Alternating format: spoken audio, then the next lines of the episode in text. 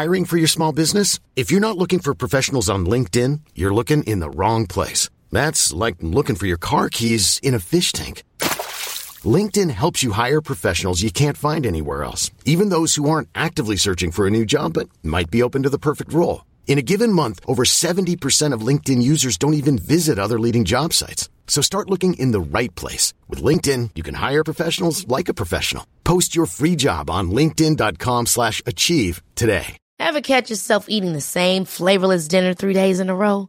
Dreaming of something better? Well, HelloFresh is your guilt-free dream come true, baby. It's me, Keke Palmer.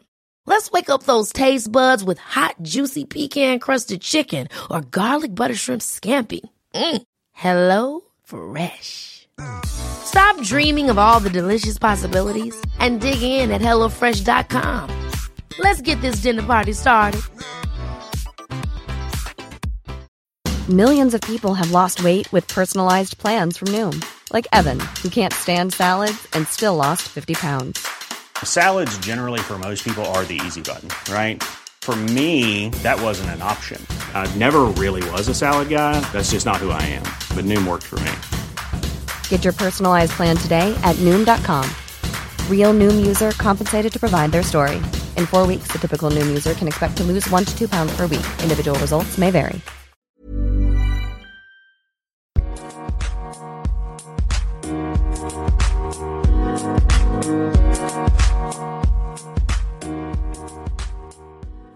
Bonjour et bienvenue dans ce nouvel épisode. Aujourd'hui, j'ai la chance d'enregistrer un épisode avec un humoriste et un auteur de talent, qui est aussi le co-animateur du Gong Show et un des 6 propriétaires du Bordel Comedy Club où on enregistre aujourd'hui. Je reçois Charles Deschamps. Comment ça va ? Ça va très bien, content d'être là. Mais moi aussi, je suis dans le Bordel Studio. Je suis trop content d'être là. En tant que fan d'humour, déjà, rien que venir au Bordel, je suis trop content. Donc merci beaucoup d'avoir accepté de participer à mon podcast. Ça fait plaisir. Toi, t'as déjà enregistré pas mal de podcasts, on se l'est dit juste avant. Tu es passé dans Poule Mouillée, dans The Pantelis Frenchcast, dans The Podcast, le Carré de Sable de Pierre-Bruno Rivard, Arc de Pascal Cameron, Trois Bières ou encore bien sûr Sous-Écoute de Mike Ward. Est-ce que toi-même t'es consommateur de podcasts ? Et qu'est-ce que t'aimes dans ce format ? J'aime pas ça. Hey, fin de l'épisode. La vérité, c'est que ça fait partie quasiment maintenant du métier d'humoriste d'être un bon invité de podcast, j'ai l'impression. Tu sais, avant, j'ai l'impression que c'était être dans les médias, c'était de paraître en couverture des magazines à potins, d'être à la télé. Mais j'ai l'impression que maintenant, être un bon invité de podcast fait partie du métier d'humoriste. J'écoutais beaucoup Sous-Écoute quand c'est sorti, les premiers épisodes. Les premiers épisodes n'étaient pas tournés devant le public, il y avait quelque chose de très geek d'humour, de très... ça parlait de la forme, de l'art, ça parlait du métier, ça parlait...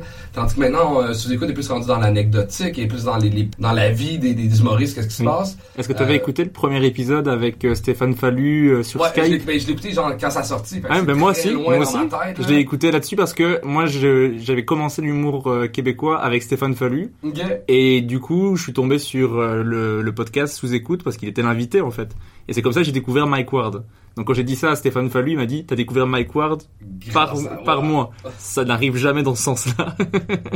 C'est vrai que c'est assez rare. Mais je te dirais que depuis que l'humour est plus rentré dans ma vie à temps plein, de parler d'humour avec mes amis, de parler d'humour avec ma blonde, d'être dans les shows d'humour, d'être dans les loges d'humour, quand j'ai mis mes écouteurs, c'est... soit pour entendre du stand-up, mais pas pour entendre parler du stand-up. On dirait que j'ai coupé cette partie-là de entendre parler des humoristes, c'est beaucoup déjà dans ma vie, fait que j'ai tassé un peu ce côté-là.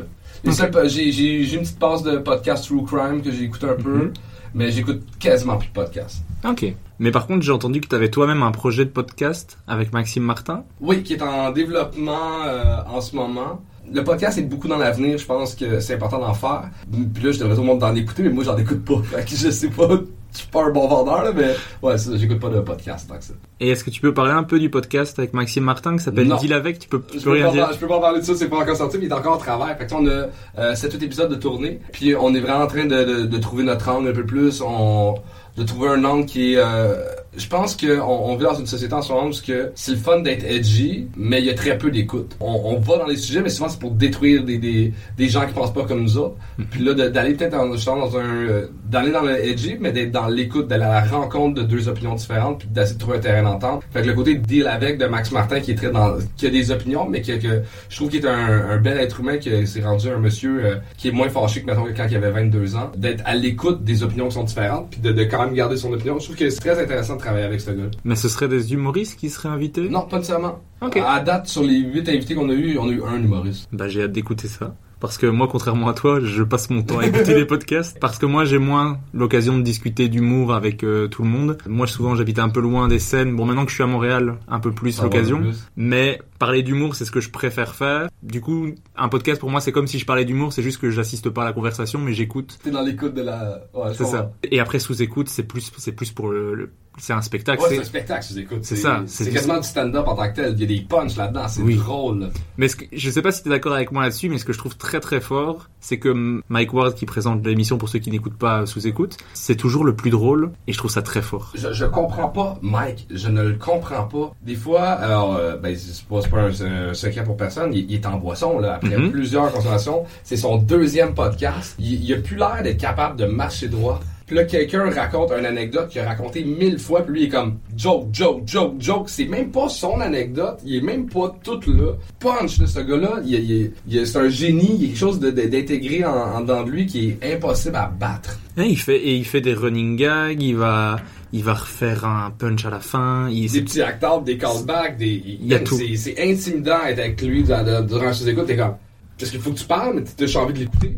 Il punch tellement, il est vraiment solide. Mais oui, je me suis demandé si c'était intimidant de participer à Sous-Écoute, parce que tu te sens un peu obligé d'être drôle, mais en même temps, si tu veux l'être, est-ce que tu vas l'être? Hey, moi, mes premiers Sous-Écoute étaient vraiment pas bons, parce que j'étais stressé, j'avais l'impression qu'il fallait que je sois en performance, fait que j'étais plus dans l'écoute de ce que le monde disait, j'essayais juste de trouver un punch, puis là, tu me vois à l'écran, je suis dans ma tête, puis je suis juste concentré à essayer, puis tu peux pas battre Mike, tu peux pas être aussi drôle. Fait que les 2-3 derniers sous-écoutes que j'ai faites, ils étaient plus avec des amis. Puis là, j'ai fait « Hey, chaque fois que tu fais sous-écoute, tout le monde dans les commentaires sont méchants. T'as dit que t'es pas drôle, fait que sois pas drôle pis calisse-toi-en. » Tu sais, comme genre, c'est pas grave. Fait que j'ai eu du fun à mes derniers sous-écoutes sur... J'écoutais mes amis, puis j'essayais de les mettre en valeur, tu sais, j'étais dans l'écoute, j'envoyais des prémices, mais on m'en renvoyait, puis là, c'était les punch net, puis... Tu sais, je pense que le dernier sous-écoute que j'ai fait avec Anthony Rémillard, j'ai fait genre 22 jokes de Anthony qui vient trop vite, parce qu'il en parle lui-même sur scène, qui est précoce, mais genre, j'aurais pas pu écrire 22 jokes de précoce si j'étais assis devant mon ordinateur en 3 heures.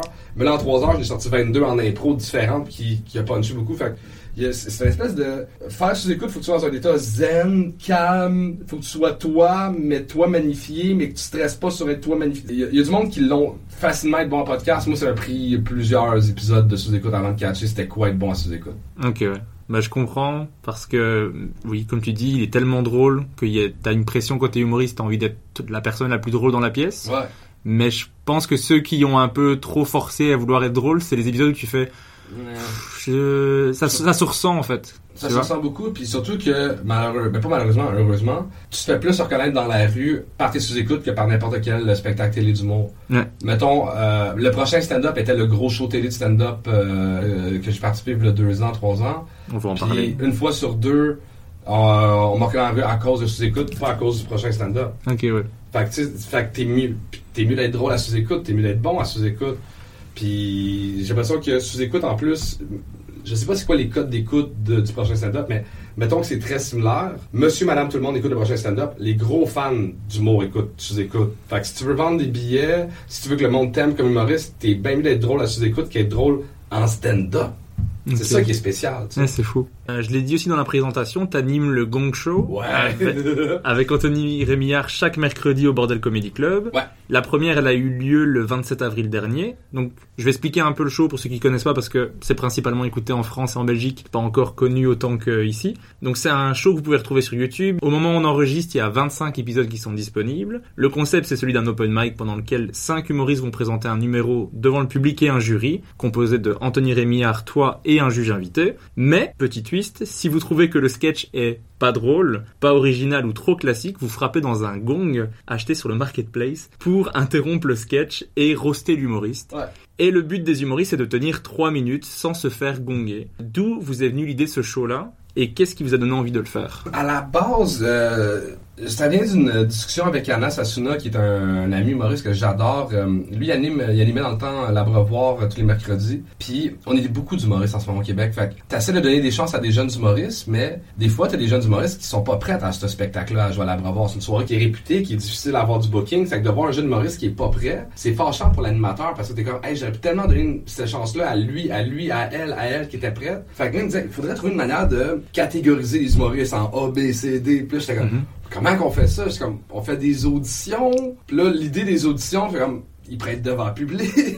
Là, fait que, tu sais, l'idée, c'est parti un peu de ça, de si tu réussis à faire le gong show, mettons 2 fois, 3 fois, 4 fois, 5 fois, puis tu demandes du booking, t'as comme une espèce de stem de « Hey, ça fait 5-3 minutes que je présente qui sont différents. » Fait que j'ai au moins 15 minutes de matériel différent que Charles, Anthony et un juge invité ont approved, tu sais, en fait, ça, c'est drôle. Oui, fait, plus le public du bordel. Plus le public du bordel, fait que ça t'arrive avec une espèce de carte de visite pour demander du booking qui est intéressante. Fait que l'idée est partie de tout ça. On cherchait une manière d'arrêter les numéros, puis le Gong Show, c'est un show des années 70 aux États-Unis, que il y avait un gong, mais c'était de la variété. Fait que tu vas avoir du chant, de la musique, magicien, mime, et il y avait un stand-up qui était récurrent, qui était un gars avec un sac de papier sur la tête pour pas se faire reconnaître, qui faisait du stand-up avec un sac de papier sur la tête, et c'était vraiment du bon stand-up pour les années 70. Puis, fait que l'idée était de revamper le gong show américain, puis de l'amener au stand-up. Et c'est sûr qu'on se cachera pas qu'il y a des inspirations de Kill Tony, qui est une émission que j'adore, qui est, où ce que lui, il fait juste être méchant. Oui. Il y a pas de bon moment à Kill Tony. Il fait juste être méchant, puis les humains sont juste une minute. Puis, tu sais, il y a aussi des variantes du prochain stand-up, des variantes d'En route pour mon premier gars-là, qui ont tout intégré dans ce show-là. Puis de l'amener sur le web, parce qu'il y a quelque chose de très beau sur le web, parce que les artistes ont le droit de dire ce qu'ils veulent. On demande pas de voir les textes, on demande pas de couper des jokes. Tu veux faire une grosse joke AV, t'as le droit de faire une grosse joke AV, on t'a coupera pas au montage. T'as le droit de faire ce que tu veux. Puis on présente ça tel quel, au lieu d'avoir du montage puis de la triche. C'est du vrai stand-up pur. Ok. Et chaque épisode a au moins 20 000 écoutes. Ouais. Sauf l'épisode avec Mike Ward qui en a 40 000 parce que Mike Ward est dedans. Puis puis là, en plus, il commence à avoir des views de plus audio. Okay, là, on commence à parler du 30-35 000 par épisode, ce qui sont des codes d'écoute quasiment de mauvaise émission de télé. Fait que je suis content. Ok, à fond, c'est super cool. Mais c'est super chouette à regarder, moi j'adore. J'arrive pas à écouter, parce que moi j'arrive pas à écouter du stand-up tout seul. Je sais pas pourquoi, il me faut toujours... Même tes humoristes préférés, t'écoutes pas en audio à la maison? Mais j'arrive pas à écouter le stand-up, je crois qu'il y a quelque chose qui se passe dans le visage, dans la façon de le dire, que j'ai pas assez à l'audio. Je sais pas, j'ai pas une concentration suffisante pour tenir, mais j'ai toujours consommé le stand-up. Des spectacles préférés que t'as. Mettons un spectacle de, je sais pas c'est qui tes images préférées, mais réécouter une deuxième, troisième écoute juste à l'audio? Si, ça, dans ce cas-là, oui, parce que je connais des spectacles vraiment que j'aime beaucoup, je pourrais les réécouter, je les connais par cœur, je pourrais faire les jokes à leur place. Mais en vrai, je les regarde toujours en vidéo. Je crois que c'est vraiment prendre le moment. Je comprends que c'est 1000 fois meilleur, mais pour moi, j'écoute du stand-up en joggant, puis des fois, j'ai l'impression que je pourrais écouter du stand-up en espagnol, puis je parle pas un mot d'espagnol, juste parce que j'aime la musicalité du ta-da-da, ta-da-da, ah, ta-da, ta-da, ta. Pour moi, c'est un solo de drum, de jazz, de écouter la musicalité du stand-up sans écouter les jokes, j'aime ça. Ok, oui. Ouais, je comprends. Mais ouais, il y a quelque chose qui se passe dans le visage, dans le truc, et encore plus quand t'es... Dans la livraison, le delivery, d'être dans la salle. C'est ça, quand t'es dans la salle, il y a une énergie, il y a un truc. Une fois que t'es dans une salle, tu le ressens. C'est fou. Et dans une salle incroyable comme le bordel, encore plus. J'adore cet endroit. Je crois que je vais le dire un paquet de fois pendant l'épisode. Merci beaucoup, ça me gêne. Mais qu'est-ce que t'aimes dans le Gong Show? Qu'est-ce que t'aimes de ce show-là?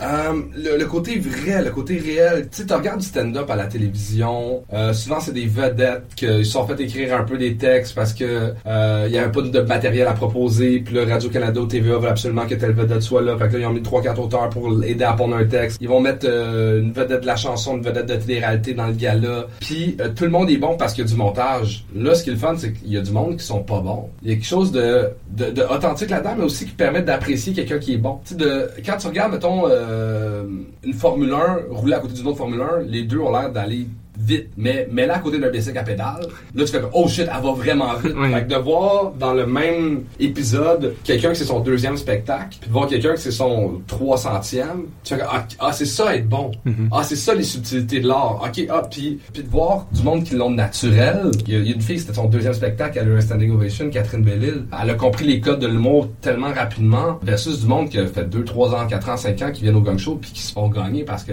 tu l'as pas. T'as pas assez travaillé, c'est possible d'apprendre ce métier-là. Il y a des gens qui sont pas naturels qui l'apprennent, qui viennent d'excellents humoristes, mais il y a du monde qui, même s'ils travaillent, ils l'ont pas encore trouvé, puis c'est pas drôle, tu sais. Ouais, ben c'est quelque chose que j'aime déjà dans le stand-up en général, mais c'est quelque chose qu'on ressent quand tu regardes le Gong Show, c'est un vrai show de stand-up. Ouais. Mais imaginons qu'un humoriste belge, par exemple, hésite à faire le Gong Show. Ouais. Qu'est-ce que tu lui dirais? Parce que, soyons honnêtes, se faire juger par un jury, la possibilité de se faire gonguer, ça fait un peu peur, quoi. Ça fait peur, mais la vérité, là, c'est que... Vois ça comme... T'écoutes-tu des téléréalités de quelque... que ce soit... On oublie ceux qui se font éliminer. On se rappelle de ceux qui sont restés puis qui ont marqué. Mm-hmm. Mais ceux qui se font éliminer, là... je pourrais pas te nommer c'est qui les 3 plus gros fails du Gong Show. Je pourrais te nommer l'anecdote de qu'est-ce qui s'est passé, pourquoi que c'est planté. Mm-hmm. J'ai oublié leur nom, j'ai oublié leur visage. Fait que te planter au Gong Show... Mais est-ce que tu penses pas que quelqu'un qui se plante au Gong Show, ça va lui enlever des possibilités ailleurs parce qu'on l'aura vu? Ben là, il faudrait checker comment ça marche, mettons, l'algorithme de Google. Mettons que je m'appelle Jonathan... Pelletier, puis que je me suis planté 4 fois au Gong Show, mais que la 5e fois, ça a super bien été. Je vais envoyer, mettons, je vais dire à hey, Mylène Dubois, regarde ma présentation du Gong Show, je suis prête pour jouer au bras.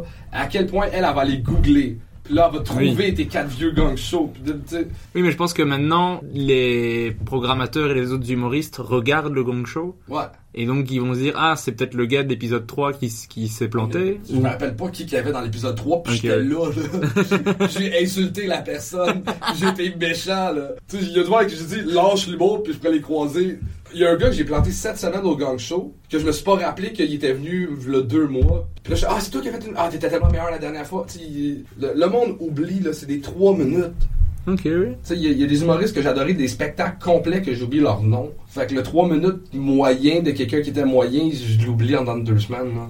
C'est vrai que c'est un peu rassurant. Je sais pas si ça tombe comprendre. C'est une autre pièce dans ma réflexion, tu vois. Il y a quelqu'un qui a parlé du Gong Show en disant « I risk, I reward ». Désolé pour l'accent anglophone. Mm-hmm. Mais il y a personne à date que je pense que ça nuit à sa carrière, le fait de Gong Show. Puis il y a un gars qui s'appelle Angelo Chiraldi que lui il a gagné en route vers mon premier galoche pour Rive 5 ans, il a fait l'école nationale de l'humour, il a fait 1 ou 2 galoches pour Rive, puis il a dit j'ai eu plus de likes sur ma page de commentaires après ma participation au Gong Show que gagné en route vers mon premier galoche. OK. Fait que ça a une influence quand même qui peut être le fun. Là. Est-ce que c'est difficile de trouver des humoristes qui veulent participer et des humoristes qui veulent être dans le jury ou pas du tout? Il y a beaucoup de gens qui veulent être dans le jury. Ça, c'est le fun. C'est le bout le fun d'être dans le jury. Trouver des humoristes, j'ai délégué très rapidement le booking de cette soirée-là. Parce que j'ai pas le droit de dire « Hey, viens sur ma soirée, je vais t'insulter. » Oui. Je pense que ce show-là va avoir une durée de vie qui peut pas être... qui est pas infinie. Mm-hmm. Nous autres, on se dit un gros maximum 5 ans avec peut-être une pause dans le milieu. Okay. Fait que de peut-être faire un 2 ans, pause 2 ans. Parce qu'à un moment donné, il va manquer de gens qui veulent essayer. Oui, si c'est toujours les mêmes qu'on revoit. C'est toujours les mêmes qu'on revoit, mais tu sais, l'école de l'humour crée 12 finissants par année. Mm-hmm. Ils ont plusieurs humoristes qui font les cours du soir. Fait que tu sais, je pense qu'il y a 50-60 nouveaux humoristes par année. Nous autres, on passe 5 humoristes par semaine. On passe 5 humoristes par semaine, pas 50. On passe 250 humoristes par année. Mmh. Ouais. Après, tu peux ajouter aussi tous les humoristes francophones qui vont venir à Montréal. Ouais, c'est ça. Puis s'il y a du monde qui font, mettons que le monde font en moyenne 2 fois par année, on passe 125 humoristes. Fait que si on en crée 50 de nouveaux par année, tu sais, à un moment donné, ça va s'essouffler, mais je pense qu'on peut être là un 4-5 ans facilement, que ça soit le fun. Puis on a oublié en même temps tous les mononcles qui n'ont jamais fait, faudrait peut-être le faire à un moment donné, qu'on rêve d'avoir. Là. OK. À date, t'as dit que tu avais oublié celui qui avait fait des mauvais passages, mais est-ce que tu te rappelles de celui qui a fait le meilleur passage? Le meilleur passage au Gong Show? Le meilleur passage... En fait, l'humour est tellement... Tu peux pas catégoriser.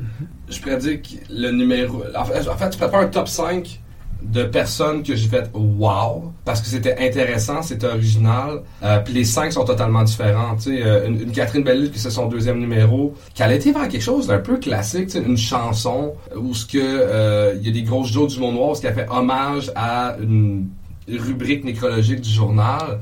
Puis elle a l'air d'avoir 15 ans et toute cute. De voir une petite fille frêle de 15 ans faire des jokes de rubrique nécrologique. Elle a compris son casting. Elle a compris que c'est quelque chose de bizarre. Pour un deuxième show, t'es pas supposé avoir compris autant de petits éléments qui rendent ton stand-up aussi efficace. Est-ce que c'est la chanson André est mort? Ouais. Ah, mais je l'ai vue hier, j'ai joué au Billy Buck. Okay. Et elle le faisait hier. Et c'est trop drôle. C'est le show drôle. Est vraiment drôle parce que le public a embarqué avec elle. Et c'est très drôle d'avoir tout un public qui chante c'est André est mort. Et c'était vraiment drôle. Ouais, ok. Un gars comme Alex Harrison qui a inventé un nouveau procédé, les imitations doubles. Ah oui, oui. Ça, pour moi, c'est tellement niaiseux, c'est tellement stupide, mais c'est tellement efficace de... Je l'ai vu hier aussi. Deux affaires en une imitation, c'est comme...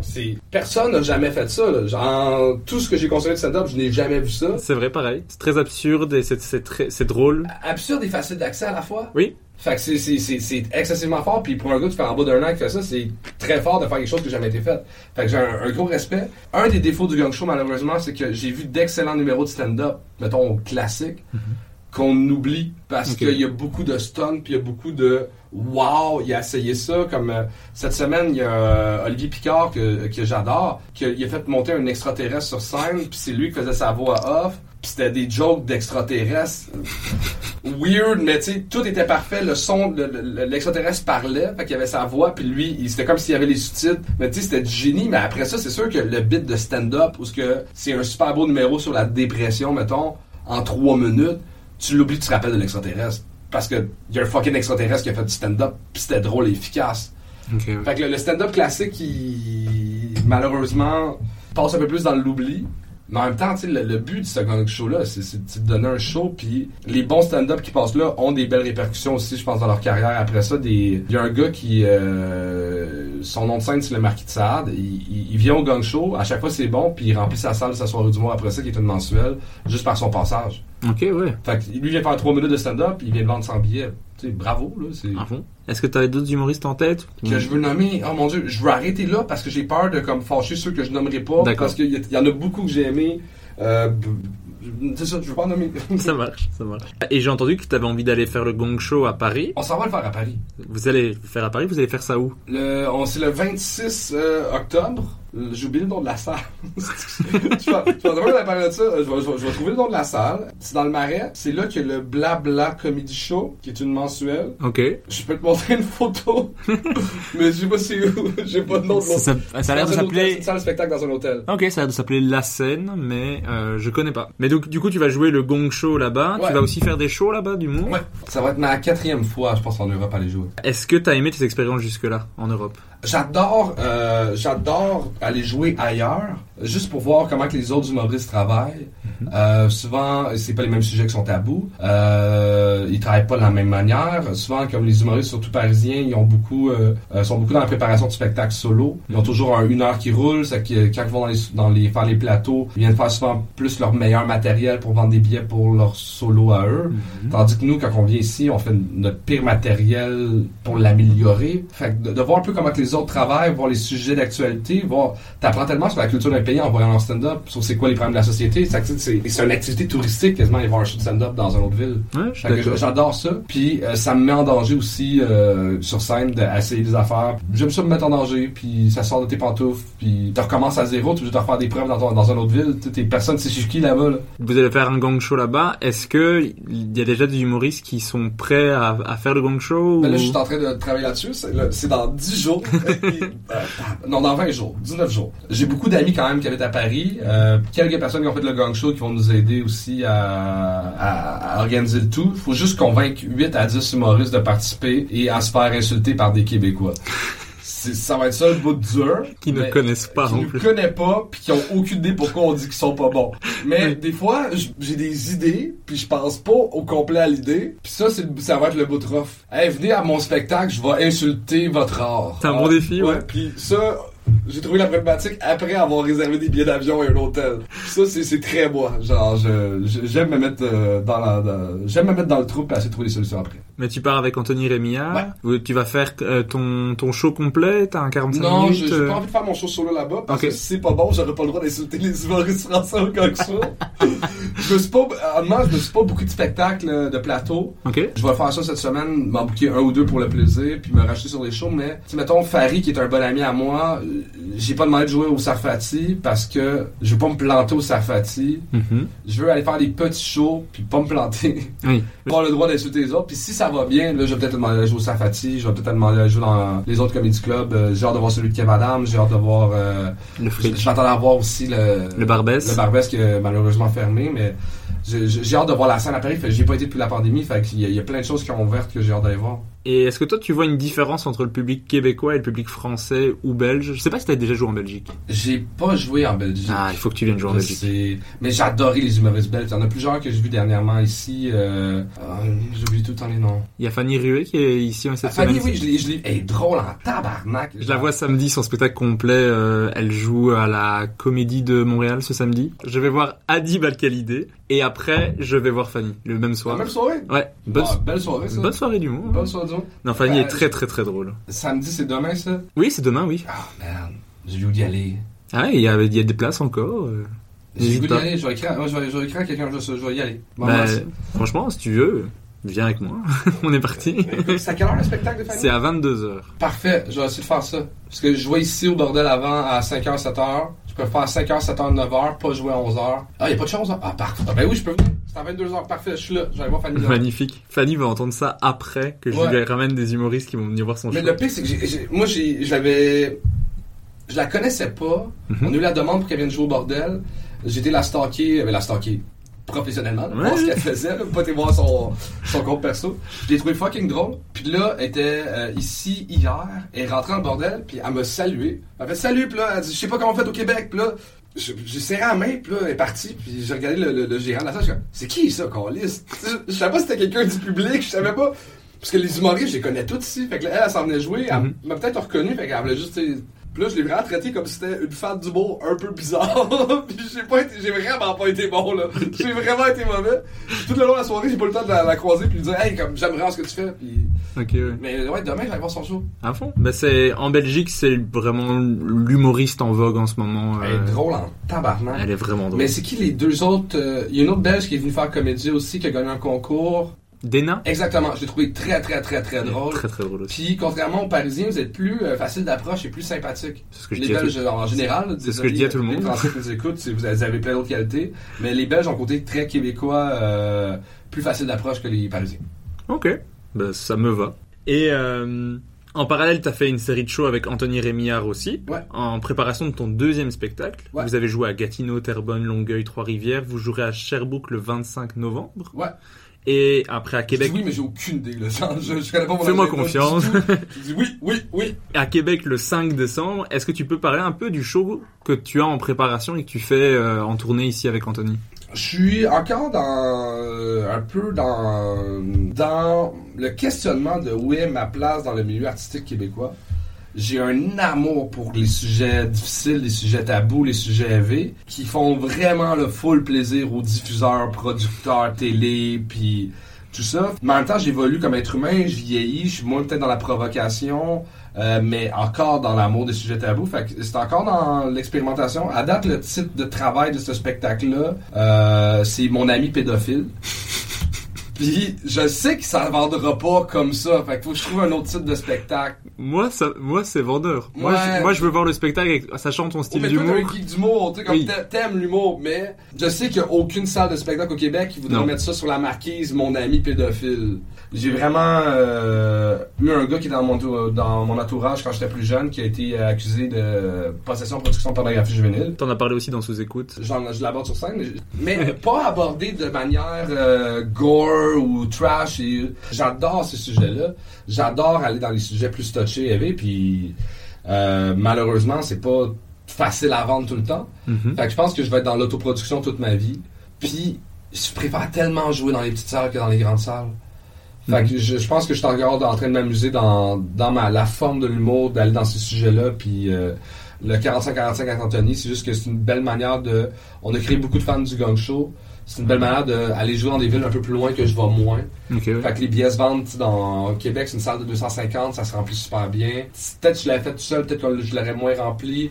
Puis j'ai été mal à l'aise de faire de la promo que pour mon spectacle solo quand c'est un projet à deux, le Gong Show. Puis Anto aussi, il était sur le bord de lancer un jour un one-man show. Fait que ça me permet de voir quelle blague qui marche à l'extérieur de Montréal parce que c'est pas les mêmes références. Pas, Fait que c'est un beau projet à deux, ce qu'on fait 45 minutes chaque. Puis on a tout le temps une première partie qui est sur quelqu'un que ce qu'il aurait fort au Gong Show, qu'on laisse la chance. Puis il y en a pour qui ça va bien à date, puis d'autres que ça va l'été, puis c'est pas grave. Mais qu'est-ce qui fait que t'aimes autant collaborer avec Anthony, parce qu'il y a le Gong Show? Ah, il est tellement con, là. Mais Anthony, c'est un ami à la base, mais on a deux styles quand même très différents. Il est plus dans l'absurde que moi, mais on aime beaucoup jouer les deux avec la forme de l'humour, puis on a une passion pour être différent, original, puis briser les formes du stand-up. Fait que on s'entend super bien là-dessus. Moi, je pense que j'ai une tête de cochon, puis je suis pas le fun à travailler, puis il est capable de m'endurer. Okay. Fait que je pense que déjà ça, c'est beaucoup de points pour Anthony. Puis c'est un gars qui est travaillant, qui est un bon partner. Puis surtout dans le Gong Show, j'avais besoin de quelqu'un qui était capable de balancer le fait que moi, je suis très puncher, rose, qui peut être très méchant. Mm-hmm. Si on avait été deux dans le même style... Ça aurait été plus méchant. Ça aurait été plus... Anthony, il est vraiment de bon enfant, gentil, il a une bonne humeur. Fait que même quand il dit des affaires hyper méchantes, ça a l'air gentil. Fait que je trouve que ça fait un bel équilibre dans le Gong Show qui est une des raisons que je vais m'associer avec. Puis après ça, vu que ça va bien sur ce projet-là, les autres projets, souvent on s'est appelé pour faire les affaires ensemble, puis on a du fun, on ne s'ostine pas, on a les mêmes valeurs... C'est un bon ami. Bah cool. Tu disais également dans le podcast Tissé Serré que tu bossais sur le montage de la captation de ton premier spectacle. Ouais. Est-ce que ça s'en vient? Ouais, je manque de temps. Mais oui, il est tout monté. Il manque à égaliser le son, que ça, je vais déléguer à quelqu'un. Puis, je suis tanné de le regarder parce que c'est mon spectacle.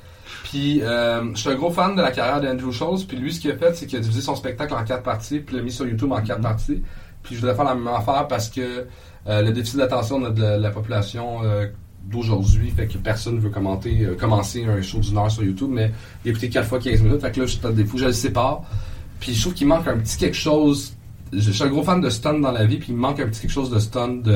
J'aurais le goût de blaster. Je sais pas comment le faire, mais moi, je suis très chanceux dans la vie d'avoir un comedy club, d'avoir les moyens de capter un spectacle, puis de le mettre sur YouTube gratuitement. Il y a un problème en ce moment dans la culture québécoise où la vie d'un humoriste en ce moment, c'est que t'écris 3 numéros par année, 4 numéros par année, t'en vends un à chaque festival, c'est capté à la télé, puis là, après ça...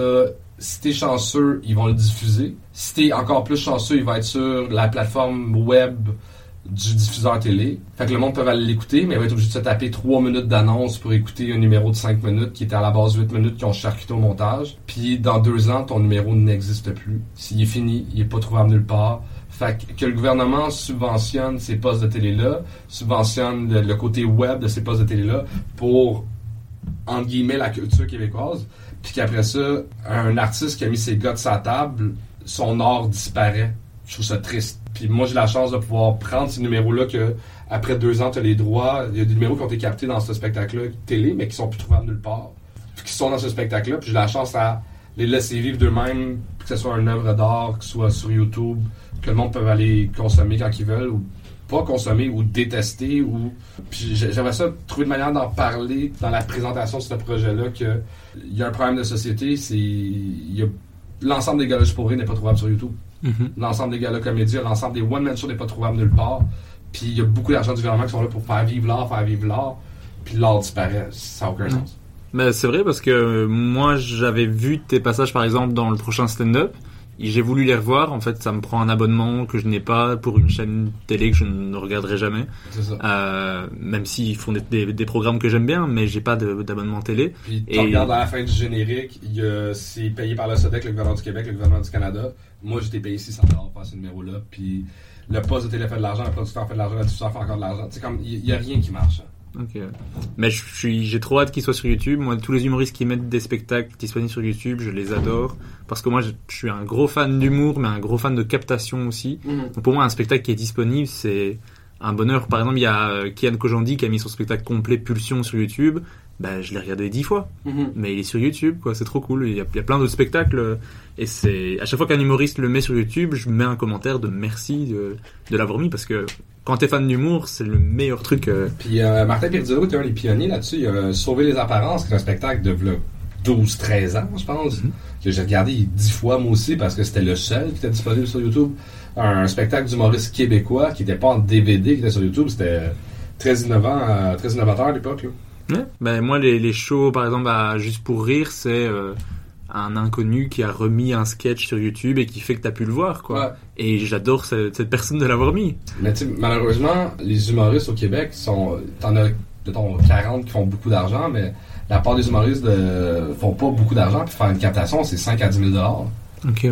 Fait que tu payes de ta poche pour mettre gratuitement sur YouTube. Ouais. Ouch, tu sais. Ouais. C'est un choix de carrière, c'est un choix de vie de vouloir que ton art reste, mais je comprends pas pourquoi les postes de théâtre ont des subventions, puis que, mettons, un humoriste pourrait pas avoir justement, genre, une subvention pour la captation, même pas du profit. Genre, devrait avoir 4 caméras gratuites, tu sais, juste pour... Ouais. Qui prennent chercher en location, n'importe quoi. Genre, si t'as l'intention de capter un spectacle puis de le mettre sur YouTube, il devrait avoir des caméras gratuites qui traînent au gouvernement du Québec. Je sais pas c'est quoi la solution, mais il devrait avoir de quoi. OK. Est-ce que t'as d'autres projets en préparation dont j'aurais pas la connaissance et dont tu pourrais ou voudrais parler? Je ne peux pas en parler. OK. Mais... Je vais le faire quand même. Non, je pense que dans ma vie, malheureusement, en sortant de l'école de l'humour, j'ai travaillé beaucoup sur des projets d'amis. J'ai écrit pour beaucoup de monde. Puis là, je suis tombé en amour un peu avec le stand-up. Puis mon stand-up, particulièrement moi, pas que je l'aimais pas avant, mais j'ai du fun à écrire. Fait de me donner le défi de peut-être écrire un spectacle d'une heure par année pendant 5-6 ans à la Carlin, à la Louis, à la Doug Stanhope, à ce que mes humoristes font, puis de laisser un leg de une dizaine de spectacles en 10 ans serait un peu mon objectif là, du moment. Ben, j'aime beaucoup l'idée. Yacine Bellous fait ça en France. Il a un spectacle qui s'appelle 2021, qui est disponible, je pense, sur Comédie Plus, okay, pour les Français qui écouteront. Et cette année-ci, il fait un autre spectacle qui s'appelle 2022. Et en fait, il veut faire aussi un spectacle tous les ans. Mais ça s'appellera 2021, 2022, 2023. Mais est-ce qu'en 2022, il présente 2021? C'est pas vraiment un show sur l'année, c'est le show de cette année, quoi. Donc, il fait pas un truc sur l'actualité de 2021, mais son spectacle s'appelle 2021 parce qu'il l'a fait en 2021. Parfait, ok, je vois. Comme Yacine Bellous, c'est quelqu'un qui fait de l'humour très absurde. Bah, il y a cette teinté un peu de la période, mais c'est pas de l'actualité, donc c'est juste cette année-là. Mm-hmm. Et en fait, il fait un spectacle tous les ans comme ça, et le 2021 est vraiment drôle, mais moi, je suis très client de Yacine Bellous, je sais pas si tu... J'adore l'être humain en tant que tel. Oui, en plus. Et son humour aussi. Ouais. Bah déjà, c'est quelqu'un que quand tu le rencontres, tu l'aimes encore plus qu'avant. Il y a son documentaire qu'il a fait sur l'humour, oui, puis je pense que je dis 3 phrases dedans. Tu passes dedans, oui. Et je suis comme... Il y a plein de monde qui ont dit « Yo, tu réussis dans la vie, t'es sur Netflix. » Je suis comme... Honnêtement, j'ai pas été payé pour ça, puis ça a rien changé à ma carrière, mais... C'est pas quelque cool, grâce à ce gars-là, je suis sur Netflix international, genre, oui, c'est magique, on voit le bordel, on voit plein d'amis à moi, c'est beau ce qu'il a fait pour l'humour, là. À fond. Mais t'es quand même l'invité pour le Québec, et tu passes dans le même documentaire que Bill Burr. Comment il s'appelle, non, il l'a pas eu, finalement. Celui qui dit America's Number One. Il est dans le documentaire ou il est pas? Judah Friedlander? Ouais. Je pense qu'il est dedans, mais je ne sais plus, ça fait un moment que je l'ai plus revu, mais je suis un gros fan de Judah Friedlander, fait que dans le documentaire, c'est sympa. T'es aussi dans le même documentaire que Gad Elmaleh. Ah. Notre ambiance. C'est pour moi, tu sais, Gad, c'est du passé. Puis, oui. Tu sais, il y a eu le gros débat, il y a eu le copy comics, puis tout ça. Puis, je pense qu'en France, ça a beaucoup évolué. Les stand-up sont vraiment beaucoup plus.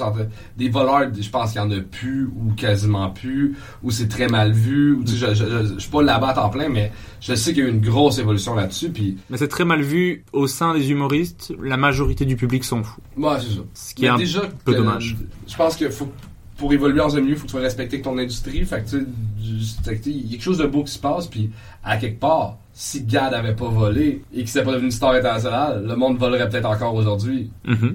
Fait que, tu sais, est-ce qu'il a aidé le milieu? Je serais pas jusque-là. Tu sais, comme cette chicane-là de Gad, je suis comme, hey, on peut-tu passer à d'autres choses? Puis, oui, tu sais, à écrire des nouvelles jokes puis s'amuser avec ça. Là, c'est ça. Mais c'est tellement un milieu qui est stressant puis qui est rushant. Alors, on peut-tu oublier les chicanes puis avancer? Là? Ouais. Ce que je lui reconnaîtrai toujours, c'est qu'il a donné envie à tellement d'humoristes. Ouais. Genre, s'il n'y a pas Gad Elmaleh, t'as pas Roman Fressinet, t'as pas plein d'autres humoristes qui ont commencé avec lui, t'as pas moi. C'est pas le même niveau, mais c'est un humoriste qui m'a donné envie. Des DVD de Gad, puis pour qu'un Québécois se rende sur un DVD de Gad entre les mains, fin, c'est que c'était huge. Là. Ouais, c'était huge. Ouais. Mais je pense qu'on est revenu sur ton actualité du moment. Ouais. Et dans le podcast, maintenant, j'aime remonter le temps et on va revenir sur ton parcours. Tu es né le 13 septembre 1987 à Montréal. Est-ce que, enfant, t'étais déjà quelqu'un de drôle ou pas spécialement?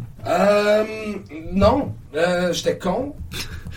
Non, j'étais pas con. Je pense que j'ai toujours été un introverti, puis maladroit socialement. Puis je m'en rendais compte, puis là, souvent rendu à la maison, je suis ah, pourquoi j'ai pas dit ça, pourquoi j'ai pas dit ça, pourquoi j'ai pas dit ça. Tu sais, puis, fait que je pense que j'ai un mind comique qui s'est développé de suranalyse des situations, qu'est-ce que j'aurais pu dire à place, des fois que j'ai eu l'âge stupide. Très jeune, j'ai juste un mind là de suranalyser des situations.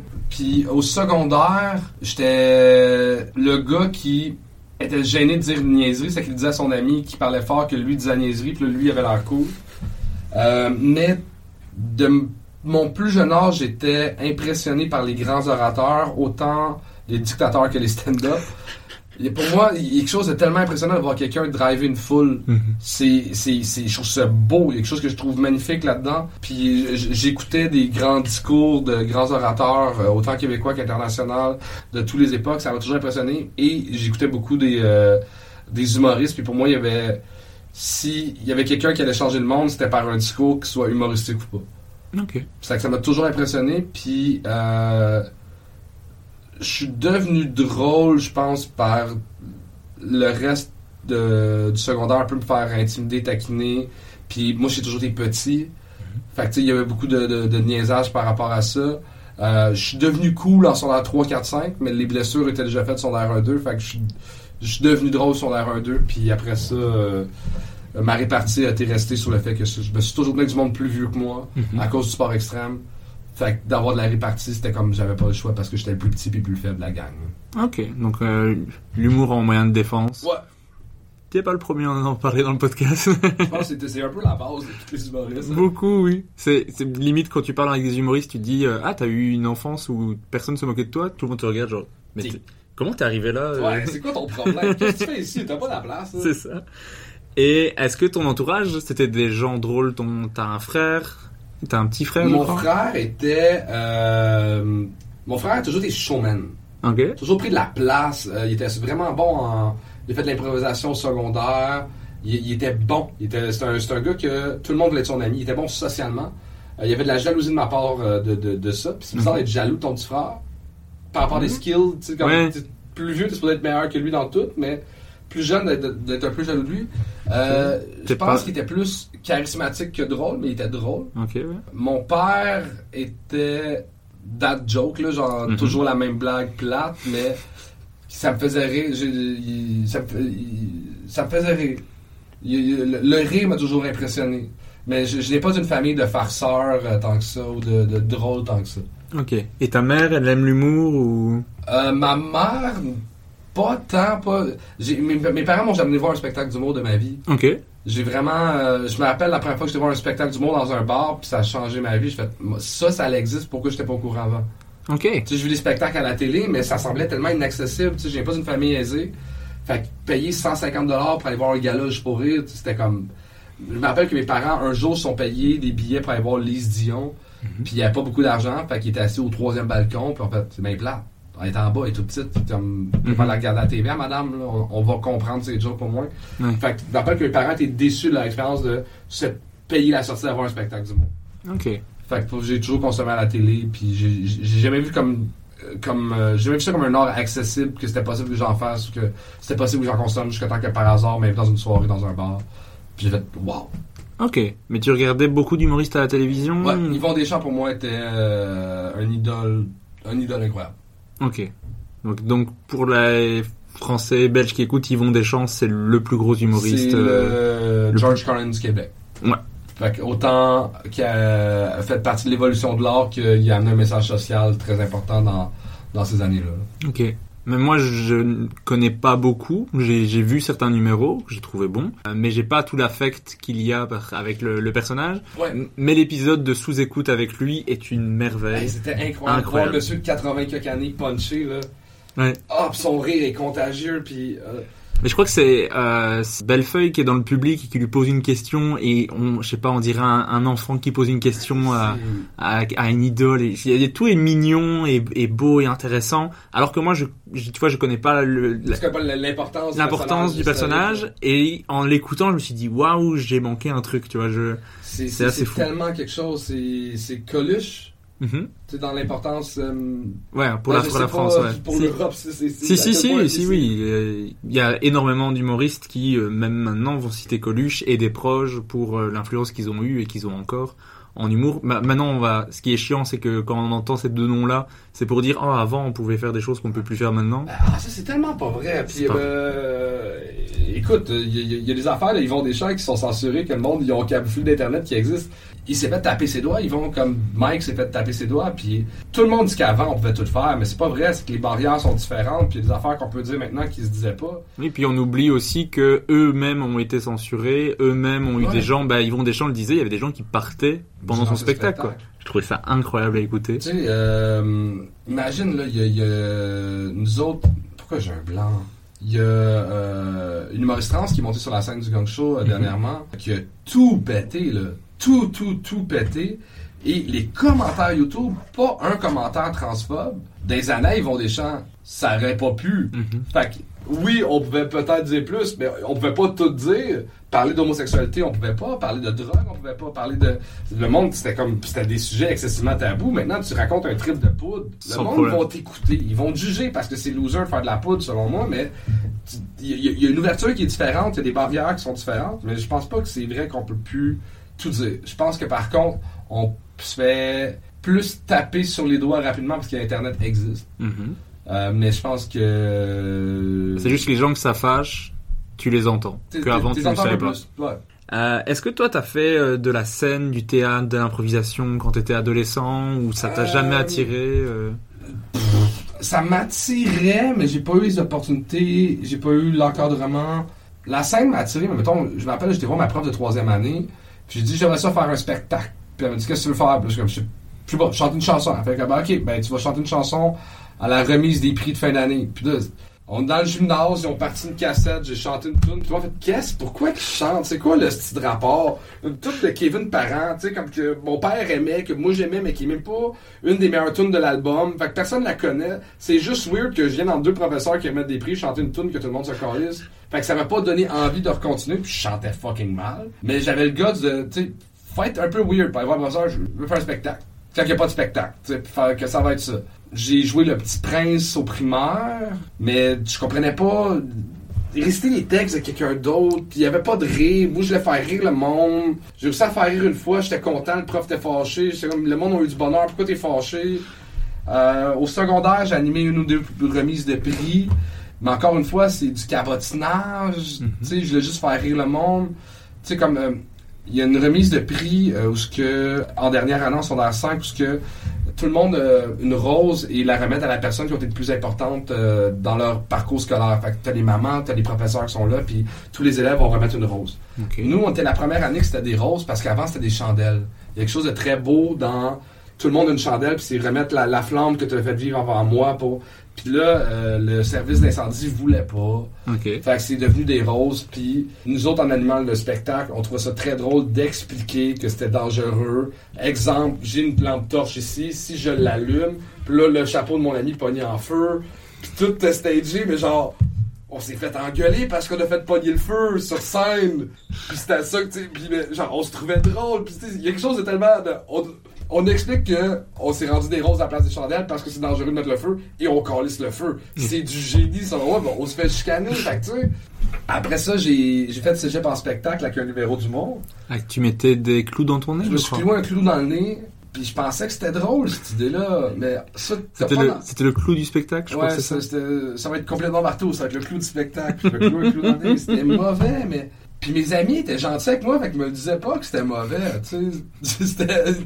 Ils me trouvaient bizarre. Sûrement que s'il y a du monde de mon secondaire, cégep, qui écoute ça, qui sont pourquoi vous me l'avez pas dit? Mais c'est sûr que t'es pas... Puis j'ai essayé de faire de l'impro, une session cégep, puis je l'ai juste punché, je créer une histoire, pour...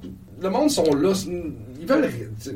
À un moment donné, le BMX a fait trop de place dans ma vie. Fait que, mais j'ai tellement j'ai toujours voulu être sur une scène de niaiseries, mais j'ai jamais pensé que c'était possible d'en faire un métier jusqu'à temps que je vois du monde que c'était leur métier en vrai. Ok, ouais. Puis, mais le BMX, c'était rendu ma vie à ce temps-là, fait que c'était... J'allais pas lâcher le BMX pour faire des blagues, puis c'était pas une possibilité. Ah bah, tu me fais une transition toute faite, parce que t'as découvert le BMX à la télévision, ouais. T'as acheté ton premier BMX au Canadian Tire, ouais, avec ton père, ouais, le BMX qui est devenu vraiment ta passion. Ouais. T'expliquais même dans Sous-Écoute et dans d'autres podcasts que tu sortais parfois en douce la nuit pour aller dans un skatepark et t'entraîner. Ouais. Qu'est-ce qui a fait que c'était ce sport en particulier qui t'a passionné et que tu as envie de faire, toi? Je sais pas si c'est le sport qui m'a formé ou c'est moi qui étais déjà formé, qui aimait le sport. Le fait que, je pense que je suis tête de cochon. Tout ce qui est coach, tout ce qui est être dans une équipe, tout ce qui est...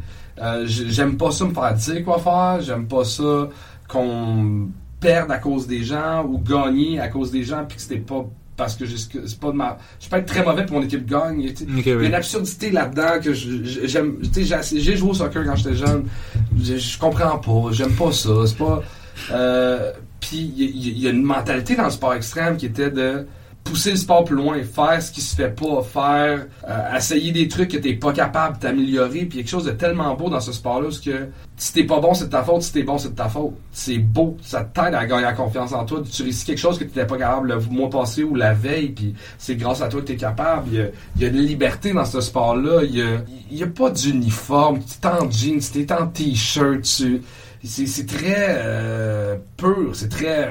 Il y a quelque chose que j'aimais là-dedans, de passer des après-midi dans un skatepark, parce qu'il y a des graffitis du monde de tous les calibres aussi. Il y avait quelque chose de tellement humain dans... Les plus vieux m'aidaient, puis moi j'aidais les plus jeunes encore de... Non, c'est pas comme ça que tu fais ça, essaye ça de même, mets ton poids là, regarde par là, t'as-tu essayé de le faire de même? Il y a quelque chose de... un esprit de communauté qui était très fort, que j'adorais, que je trouvais très...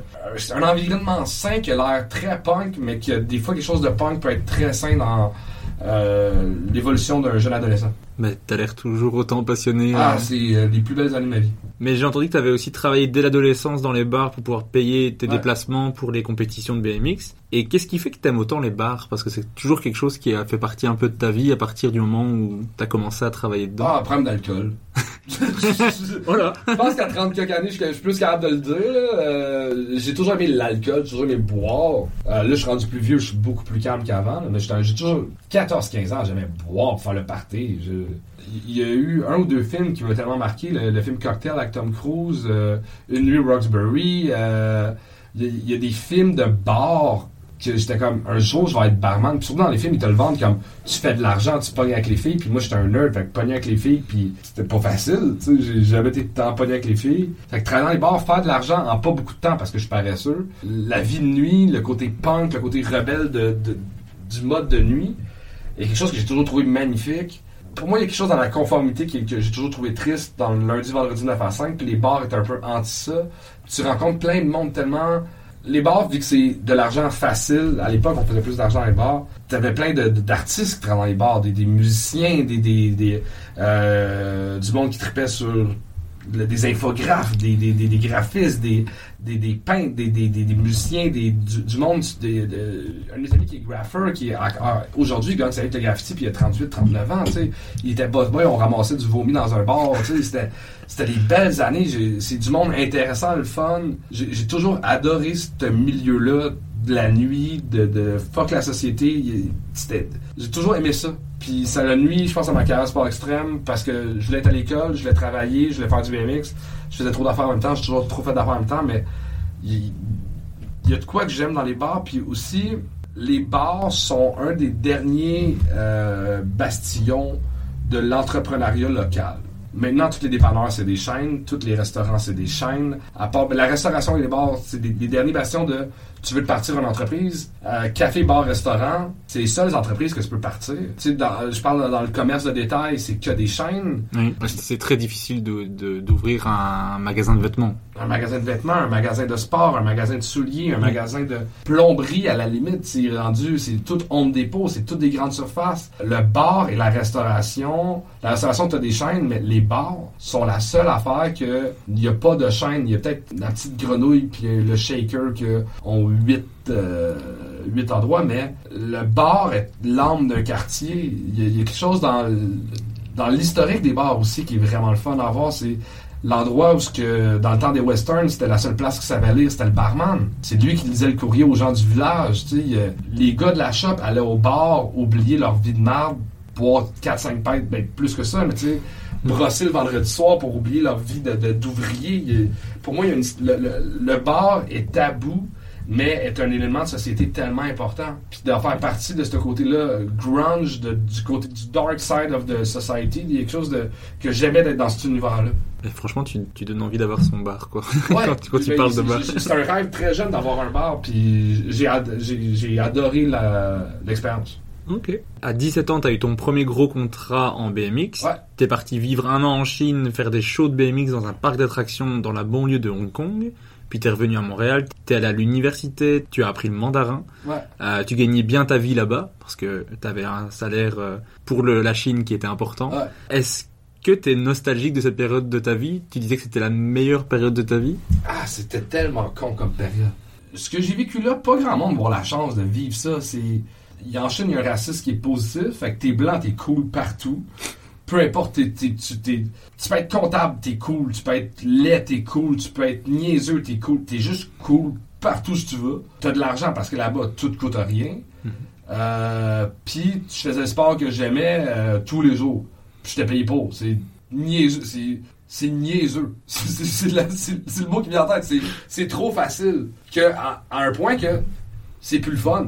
C'est trop facile. Tu sais, je savais que c'est pas une vie que je peux faire du BMX jusqu'à 50 ans, mais c'est pas la vraie vie. Je suis pas en train de m'impliquer dans une communauté, je suis pas en train d'aider personne, je suis pas en train de... C'est du fast-food. Tout est facile. Je suis pas en train de m'améliorer comme être humain, je suis pas en train de... d'apprendre de nouvelles affaires. J'ai besoin de quelque chose. Je l'achète. Je suis pas en train d'apprendre à construire. Je suis pas... C'était trop facile, mais en même temps, à 17 ans, c'est le fun dans tabarnak de vivre de quoi de facile, tu sais. En plus de vivre de ta passion. Ah oui, vivre de ma passion, BMX, de m'amuser, de boire tous les soirs, de la bière qui coûtait 15 cents, tu sais, c'était... J'ai trippé, j'ai eu du fun, mais je suis revenu au Québec la première fois après un an là-bas, puis dans ma tête, je venais 3 semaines au Québec, je retournais là-bas parce que c'était le party puis c'était facile, puis là... Je voyais des amis qui finissaient leur DEP. Au Québec, un DEP, c'est un cours, mettons, de 1 an pour devenir bricoleur ou plombier. Okay. Puis qu'ils avaient déjà fini leur cours. Puis là, ils magasinaient des maisons, commençaient à fonder des familles. Puis là, j'étais... Ouais, moi, je bois puis je fais du bicycle pour enfants. Là. Tu sais, c'est bizarre comme mode de vie. Puis je suis comme... Je pense que je devrais revenir au Québec, continuer mes études, avoir un plan B, puis faire du BMX encore. Mais c'est pas la vraie vie là-bas. C'est pas la vraie vie. Fait que j'ai freaké out, je leur ai dit hey, « j'en reviendrai pas, je vais rester au Québec ». Puis je me suis inscrit à l'école. Puis je suis retourné à 21 ans avec des idées plus ambitieuses de comme, apprendre vraiment mieux le mandarin. J'allais continuer à l'université, de peut-être partir de business là-bas. Finalement, on m'a rappelé pour un autre job à Montréal. Fait que je suis revenu à Montréal la deuxième fois. Mais ça a été des belles années, la Chine. Là. OK. Mais après, tu rentres à Montréal car on te propose de gérer le Taz, qui était le plus grand skatepark intérieur du Canada à l'époque. Je ne sais pas si c'est toujours le cas. Et tu avais 23 ans, 24 ans. Et après avoir fait plus d'une vingtaine de commotions dans ta carrière, bah, tu arrêtes les compétitions de BMX sur les conseils des médecins. J'ai entendu que ça a été assez dur pour toi d'arrêter car bah, c'est ta passion depuis des années. En plus, tu étais bon dans ce que tu faisais. En fait, pour les Européens qui écoutent le podcast, c'est vos joueurs de foot qui sont pas assez bons pour être dans vos ligues qui viennent jouer à l'Impact de Montréal. C'est ça le calibre que j'avais. C'est juste les joueurs de l'Impact de Montréal. Mais si tu joues avec un joueur de l'Impact de Montréal au foot, tu te dis je suis vraiment nul quoi. Et c'est impressionnant le niveau qu'il a. Donc imagine le haut du panier quoi. Mais je suppose que ça a été assez dur pour toi de travailler... On en parle, j'ai la larme à l'œil pour être honnête. Ok, on peut en parler. Je suis capable d'en parler, mais c'est... Tu sais, j'avais 23 ans, le BMX a été une manière de me forger une personnalité, de me forger des amitiés, de me forger un but dans la vie. Puis là, on m'enlevait tout ça. C'était comme... C'est qui Charles? Parce que Charles Deschamps, ça a toujours été le gars de BMX. Tu sais, comme je rentrais quelque part, c'est le gars de BMX. Fait que c'était mon métier, c'était ma passion, c'était ma personnalité, c'était tout. Fait que là, on m'enlève ça, c'est je suis qui? Qu'est-ce que je calisse de ma vie? Qu'est-ce que je suis quoi? C'est quoi que je veux faire? C'est quoi que je représente? C'est quoi que je suis? Ça a été une grosse claque d'enfance que j'ai noyé dans l'alcool, puis dans le travail, puis dans dans plein de choses.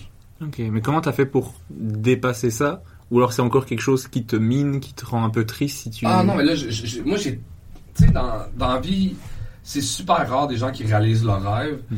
Moi, je l'ai fait avec le BMX, puis j'étais à la limite pas suicidaire, mais très kamikaze. J'ai toujours été passionné, pas le mot, mais très impressionné par les grands entrepreneurs de ce monde. Mm-hmm. Puis, vu que la seule autre affaire que je connaissais un peu, c'était les bars, je dis, je vais ouvrir un bar. Puis, c'était vraiment con, là, genre, j'avais... le 3/4 d'une technique au collège sur la gestion de commerce que... Mais j'étais pas prête à... Je connaissais rien, j'étais pas bon, j'avais pas d'argent. Puis je me suis dit, je vais faire ça, puis je ferai faillite. Puis ça va être une belle anecdote. Tu sais, dans le sens que t'as le droit de faire faillite à 23 ans, à 24 ans, mm-hmm. puis t'as le temps de te remettre. À 40 ans avec des enfants, c'est plus tough de faire un move de cave. Puis c'est vraiment... Je me suis dit, je vais faire un move de cave.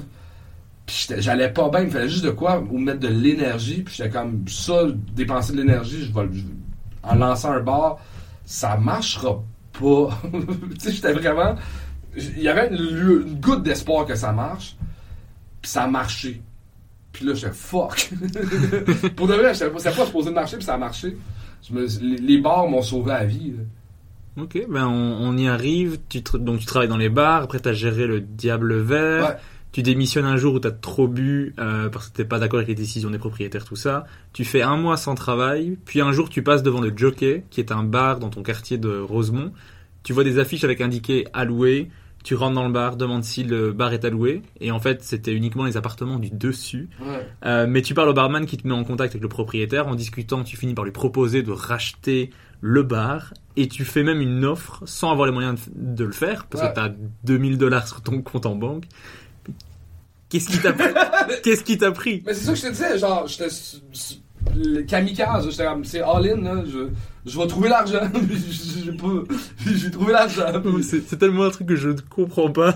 Ben, moi, personne ne le comprend, puis ben moi, genre, tu le lis, puis je suis comme, j'étais bien d'épais. Tu sais, genre, puis, genre, faudrait que quelqu'un aille filmer ce moment-là de comme, le gars me dit, ben, combien tu veux m'offrir? Je suis comme, toi, combien tu veux? Je sais pas combien ça vaut, Chris, là. Là, il me dit un chiffre, je suis, ah! Je t'offre 5000 de moins, pis je sais pas si c'est un bon deal, je connais rien! Pis le gars me dit ok, pis je suis comme, écoute, par contre, ce qui m'aiderait, c'est si t'es à l'aise, c'est que je te donne à la signature, je dis, à la signature, je sais pas s'ils vont te signature, je sais même pas comment ça marche! Parce qu'à la signature, je vais te donner le 3/4 pis le quart dans un an. Pis comme, ok, tu sais. Puis je pense que j'ai fait un dépôt, je sais même, tu sais, ça tout s'est passé vite. J'ai appelé un de mes amis, puis je suis comme, yo, tu sais, on a parlé un jour qu'on va ouvrir un bar, ben là, c'est là. Puis il était assez cave pendant quelques mois. Puis c'est encore un ami que j'aime à ce jour, Edwin, aussi que je l'aime, ce gars-là. Mais t'as aussi menti à la banque en disant que t'allais faire un voyage pour avoir... Ouais, tu peux emprunter un prêt personnel, je pense que jusqu'à 13 000, jusqu'à 15 000 $ ou de quoi de genre. Puis j'ai emprunté 13 000, puis là, dans, tu sais, c'est... Au-dessus de 15 000, il faut que tu rencontres quelqu'un au financement, mais 13 000, ça se fait en ligne, genre. OK. Fait que là, en ligne, j'ai marqué, c'est ça, c'est pour un voyage. Mais moi, j'avais démissionné de mon autre job, mais ça... Je l'ai pas marqué dans le document que j'ai démissionné, sinon il ne prête pas d'argent si t'as pas de job. Ouais. Fait que j'ai pas marqué, c'est que j'ai menti sur... Un, qu'est-ce que je vais faire avec cet argent-là? Deux, je vous aurais dit que je gagnais tant par année parce que je travaillais à tel endroit. Je travaille plus, là, il n'y a plus de job. Okay. C'est tellement un truc que je comprends pas parce que moi l'argent a toujours ça m'a toujours fait peur de plus en avoir.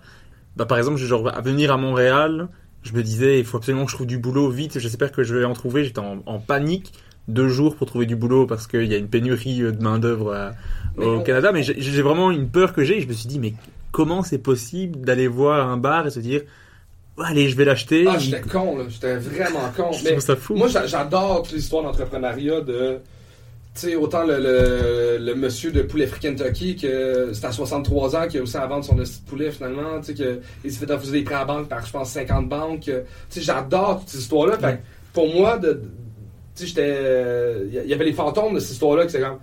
C'est possible quand que le monde te dise que c'est pas possible. Qui a toujours été imprégnant dans le moi.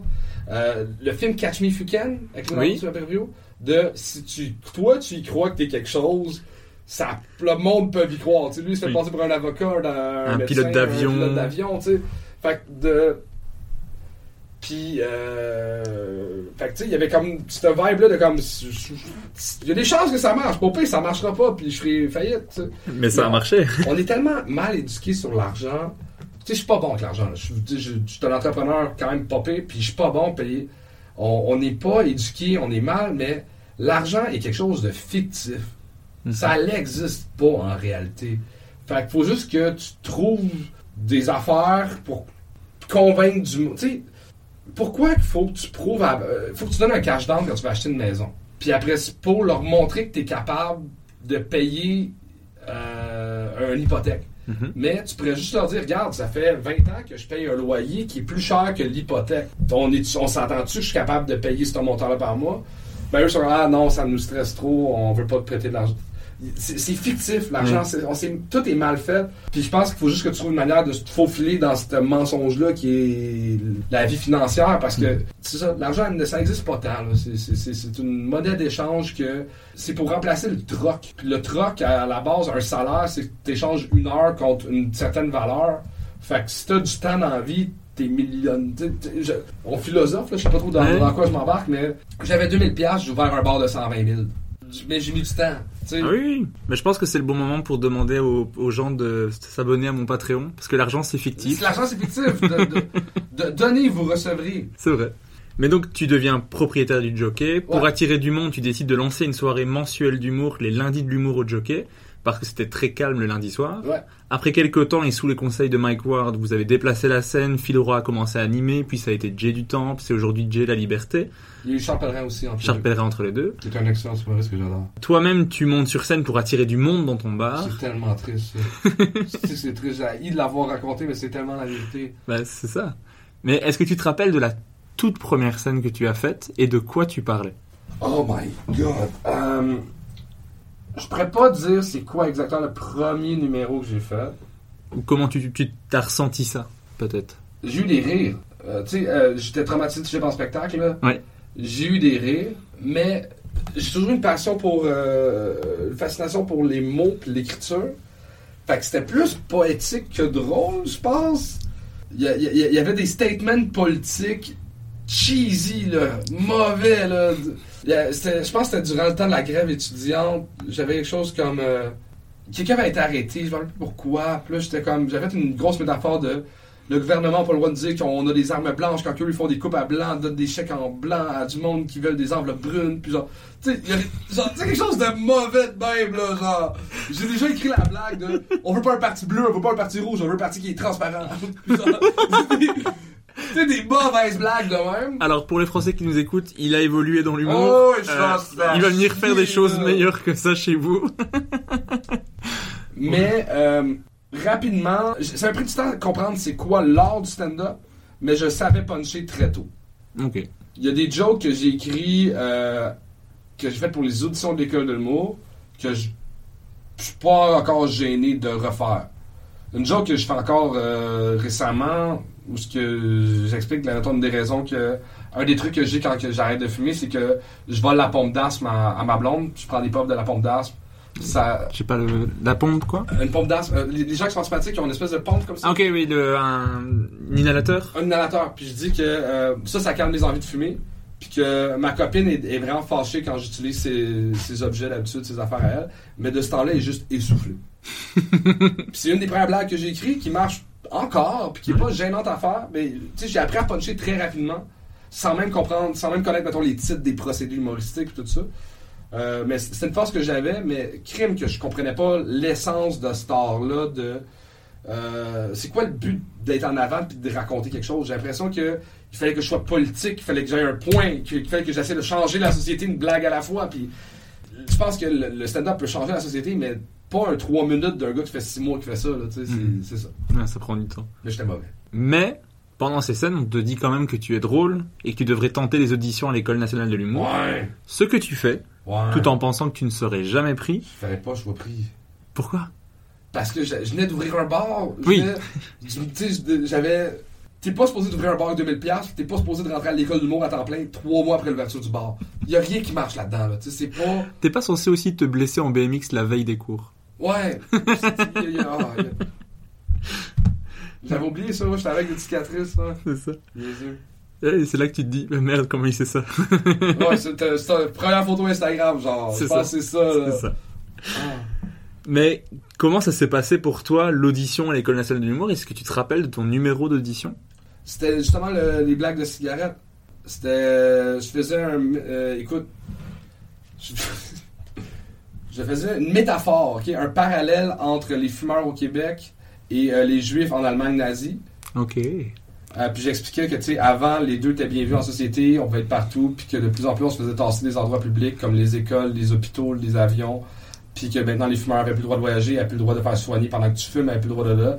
Puis là, j'étais comme, tu sais, attention, tu sais, bientôt, ils vont avoir les camps de travail pour les fumeurs, puis là, ils vont réparer les nids de poules avec nos poumons pleins de goudron, puis c'était... Les jokes étaient moyennes, mais le fait que j'avais un angle qui était très précis, c'est comme, ben oui, il y a trop, tu sais... L'idée était bonne, elle était mal exécutée. Puis après ça, j'essaie de le faire en personnage d'un coup à l'école. En tout cas, j'ai essayé de reprendre mon numéro d'audition en personnage à l'école de mots, c'était vraiment dégueulasse. Mais... Hiring for your small business? If you're not looking for professionals on LinkedIn, you're looking in the wrong place. That's like looking for your car keys in a fish tank.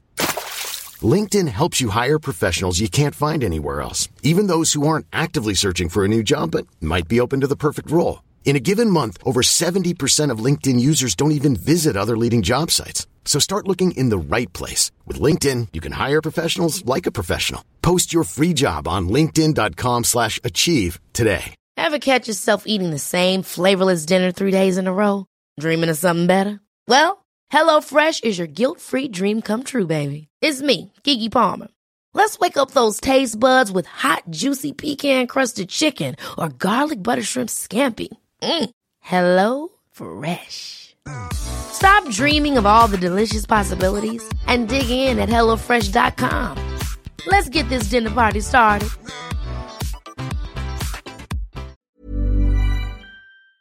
C'est ça le numéro qui m'a fait accepter, mais je pensais vraiment pas être accepté. Puis j'étais chanceux pour de vrai parce que tu fais ton audition, ils te rappellent pour une journée de stage. Puis la journée de stage, j'ai été bon dans des affaires que je suis pas bon d'habitude. Okay. C'est un cours d'impro, un atelier d'impro. Puis l'atelier, c'est, ils mettent un drap blanc en avant, puis tu dois jouer avec le drap pendant 3 minutes sans utiliser la parole. Puis là, c'est de l'improvisation avec un drap. Puis là, moi, j'étais comme, si j'y vais en premier, je vais utiliser toutes les idées de base. Fait que je vais avoir l'air d'avoir plein d'idées, mais c'est juste que c'est les premières idées que tout le monde va avoir. Mais, fait que, mettons, j'y étais en premier tout de suite. Fait que là, j'ai eu l'air d'un gars qui était à l'aise, qui était game de se pitcher. Oui. Comme... J'ai pas peur, moi. J'ai pas peur, mais c'était de la stratégie de comme je sais que je suis à chaire d'impro, puis si je passe 5e, j'aurai pas de calice d'idées, puis je vais figer. Fait que tu sais, j'ai comme été bon en trichant un peu, en étant stratégique, tu sais. On m'avait beaucoup mentoré, j'étais beaucoup ami avec Phil Roy déjà à l'époque. Qui était ton coloc déjà à ce moment-là? Il m'avait dit, tu sais, mettons, sois pas trop lourd, ils veulent pas... Tu sais, 12 comics, c'est dur à gérer. Sinon, qui essaie d'être drôle en plus, tu sais, dans les cours, c'est rushant. Fait que, tu sais, sois drôle quand ils te demandent d'être drôle, mais essaie pas de puncher tout le temps, puis là, quand le prof parle, puis tu sais, sois un bon étudiant et sois drôle quand il faut être drôle. Fait que, tu sais... Okay. J'avais... je pense que plein de gens qui vont recaler de l'école de le mois à cause de ça. Ils arrivent, sont là à l'audition, puis ils essaient d'être drôle tout le temps, puis c'est juste lourd. Fait que, tu sais, j'avais été bien coaché. Je me rappelle que j'avais juste réussi à faire rire au bon moment. Puis ils voyaient que j'étais... Tu sais, je me rappelle d'un moment, je pense que j'avais fait... ils disaient, bon, qui est volontaire? Puis là, il y avait un gars qui était Alban, que je connaissais bien, un bon ami à moi, qui a fait l'école de mois avec moi, finalement. Puis j'avais juste dit... Moi, je suis Alban, je suis français, je vais y aller. Tout le monde est parti à rire. J'ai imité sa voix. Tout le monde est parti à rire. Je fais, hey, non, c'est joke Alban, je vais y aller en premier. Mais justement, j'ai taquiné quelqu'un. Gentiment. Puis je suis, non, regarde, c'est une joke, je vais. Puis t'y allais toi-même, ouais. Puis là, j'étais en premier. Puis ah, ok, il est bon dans l'énergie de groupe. Mais je suis pas bon dans l'énergie de groupe d'habitude. Je suis tout seul dans mon coin, puis je ferme ma gueule, tu sais. Okay. J'ai eu l'air plus cool au stage que je le suis. Puis ça m'a permis de passer, mais j'étais, comme je dis, je n'étais pas supposé. Je pense qu'on était 140 à faire des auditions et on prenait 12. Puis j'étais pas dans le top 12 là, des meilleurs. Là. OK. Mais là-bas, tu développes ton talent, tu testes même des personnages, tu l'as dit. Il y a le Hitler, il y a le DJ Shuffle. Dans ta cohorte, il y a entre autres, il y a Jo Guérin, il y a F. Côté, il y a Marilyn Jonca ou encore Philippe Audrey, la rue Saint-Jacques. Ouais. T'es diplômé en 2014. Tu fais bien sûr la tournée des finissants. Comment t'as vécu ton expérience à l'École nationale de l'humour? Et est-ce que tu recommanderais l'école à ton tour? Moi, j'ai trouvé ça très difficile, l'École nationale de l'humour. Je suis rentré là-bas avec aucun background vraiment d'impro, de théâtre, de jeu. Puis il y avait du monde qui avait beaucoup de talent, tu sais, juste Phil Audrey qui avait fait le conservatoire avant. Il y avait du monde qui était très talentueux. Fait que mon estime personnelle en tant qu'artiste était à zéro là, en sortant de l'école. J'étais pas bon. Mais vu que j'avais un côté entrepreneur déjà, j'étais je vais finir gérant d'artiste, puis c'est pas grave. Puis j'ai trouvé ça très rough, l'école de l'humour. Cependant, après ça, tu sais, j'ai trouvé ma place dans ce milieu-là, puis mes forces, puis ma confiance a vraiment augmenté en sortant de l'école. Je jouais beaucoup dans les bars déjà en deuxième année, puis ça m'a beaucoup aidé à l'école j'étais pas bon, mais en dehors de l'école j'étais bon. Fait que mais après ça, ce que je recommanderais à l'école du monde, le milieu est beaucoup en évolution. Moi, j'avais besoin de faire l'école parce que j'ai tête en l'air, j'ai toujours 18 000 projets. Puis pour atteindre un certain niveau en stand-up, faut que tu te mettes à temps plein là-dessus. Ben moi, ça a été 2 ans pendant l'école, puis avant de gagner ta vie, il faut que tu mettes du temps plein là-dessus, mais tu peux pas mettre du temps plein là-dessus parce qu'il faut que tu gagnes ta vie, puis c'est vraiment tough de mettre du temps plein quand tu gagnes pas ta vie. Puis moi, en allant à l'école, j'étais obligé de faire ça pendant 2 ans. Fait que je l'aurais pas fait, j'aurais pas eu le guts de le faire ou la constance ou je serais parti sur un autre projet où j'aurais ouvert un autre bar ou tu sais comme je me serais occupé. Je m'en ai pas occupé du bar que j'ai ouvert. J'étais vraiment un mauvais partner sur bien des égards là-dessus. Moi, j'avais besoin de faire l'école, puis je pense qu'il y a beaucoup de monde dans ma situation qui ont besoin de ça pour d'un encadrement pour. Mais en même temps, c'est très possible de faire chemin en humour sans faire l'école totalement. Puis je pense que c'est vraiment du cas par cas. Il y a du monde qui en a besoin, du monde qui en a pas besoin, du monde ça va leur nuire, du monde ça va les aider. Okay, ouais. Cas par cas. Mais donc quelqu'un qui aurait plus besoin de structure, ça va peut-être lui faire du bien. Le profil type, je pense, que de quelqu'un qui a besoin de rentrer à l'école, c'est quelqu'un qui est peut-être gêné aussi. Mm-hmm. Parce que c'est tough de demander du booking, c'est tough de... Puis là, quand tu rentres à l'école, tu passes 2 ans de ta vie avec 12 personnes qui ont la même passion que toi, qui deviennent des cousins, cousines pour le restant de ta vie. Il y a 12 personnes au-dessus de toi qui sont dans l'année précédente, il va y avoir 12 personnes qui vont être après toi l'année précédente. Fait que tu as comme une espèce de banque de 36 personnes qui sont passionnées pour la même affaire que toi, qui ont vécu la même affaire que toi en même temps que toi. Tu peux aussi rencontrer les auteurs aussi. Ouais, tu rencontres aussi les auteurs. Fait que tu es comme soudé à une espèce de bassin de 45-50 personnes pour la vie. Il y a quelque chose que vous avez vécu ensemble qui est rough. Je sais pas que c'est comme aller à la guerre, mais c'est comme aller à la guerre. Puis ces contacts-là, j'ai pas le mot contact, mais c'est plus ces appuis-là de vie vont être très utiles dans une carrière. Fait que je pense que quelqu'un qui est gêné, qui est timide, ça peut être très pertinent d'aller à l'école de l'humour pour ça. Mais moi, j'ai toujours rêvé de faire l'école parce qu'en fait, il y a un truc qui... C'est quand même leur gros argument de vente, c'est que si tu regardes tous les humoristes que tu préfères, il y en a un paquet qui viennent de là. Donc moi, ça me donnait très envie d'aller là-bas, d'en entendre parler, mais rien que le fait qu'il y ait une école qui fasse l'humour, je trouve ça incroyable. Moi, je me suis inscrit ici au cours du soir pour pouvoir y assister. J'ai ouvert les portes de l'École nationale. Je capotais. Est-ce que tu étais déçu sur la grandeur de l'école? Non, même pas. Mais en fait, je crois que j'étais absolument pas dans l'objectivité du truc. J'ai ouvert la porte. J'étais là, je suis à l'École nationale de l'humour, tu vois. J'avais le site en favori depuis 2011, tu vois. Okay. Et tous les ans, je regardais, il y avait les inscriptions qui arrivaient. Je me disais à chaque fois, non, pas cette année. Non, j'oserais jamais. Ah non, j'ai pas les moyens. Enfin, milliers d'excuses possibles et imaginables. Mais du coup, y être, je trouvais ça assez incroyable. Il y a une norme dans cet endroit-là. Il y a quelque chose. Il y a quelque chose, ouais. Mais tu sais, voir les photos des finissants, voir les casiers, avoir entendu dans les podcasts de Jay Dutemple, le costumier, voir c'est quoi qu'il y a là-dedans, le bureau de la directrice, la petite salle de spectacle. Ah, moi, j'ai vu Louise Richet, la directrice, qui passait dans un couloir, j'ai fait « Oh, c'est Louise Richet », tu vois. Mais c'est juste un truc de geek d'humour et de... Le nombre d'humoristes que j'aime qui sont passés par l'école, bah, il y en a plein, quoi. C'est dans les gros potins que l'école est en processus de déménagement. OK. Fait il y a comme quelque chose de très triste. Comme, oui. Tu sais, moi, je rentre dans cette école-là, puis je suis comme, oh mon Dieu, lui étudier là, lui étudier là. Ben, c'est ça. Mais moi, mettons, si un jour je deviens célèbre, il n'y aura pas de jeunes humoristes qui vont faire comme, oh, Charles, non, est fermé l'école, ce que Charles. Mais si je me rappelle. Il y a un changement de local, il y a comme. Mais si je me rappelle bien, les premières années de l'école, c'était pas à cet endroit-là aussi, il me semble. Ouais, c'est vrai. Il y a eu, je pense, les 4-5 premières années de l'école étaient dans un autre local. Fait que, mettons, les 4-5 premières cohortes, t'as pas ce feeling-là, mais de savoir que, mettons... J'ai du temple, il y a... J'ai du temple, t'es de l'ado sous bois, fait qu'on partageait quasiment le même casier. Ok. Pour moi, c'est... Ouais, pour moi, c'est... Il y a, Romane Fressinet, ouais, Rosalie Maillon... Roman, t'es en sous bois, fait qu'on partageait quasiment le même casier. Rosalie Mailloncourt, même année aussi. Ouais, ben, Sam Breton, mais si tu veux dire, c'est la même année.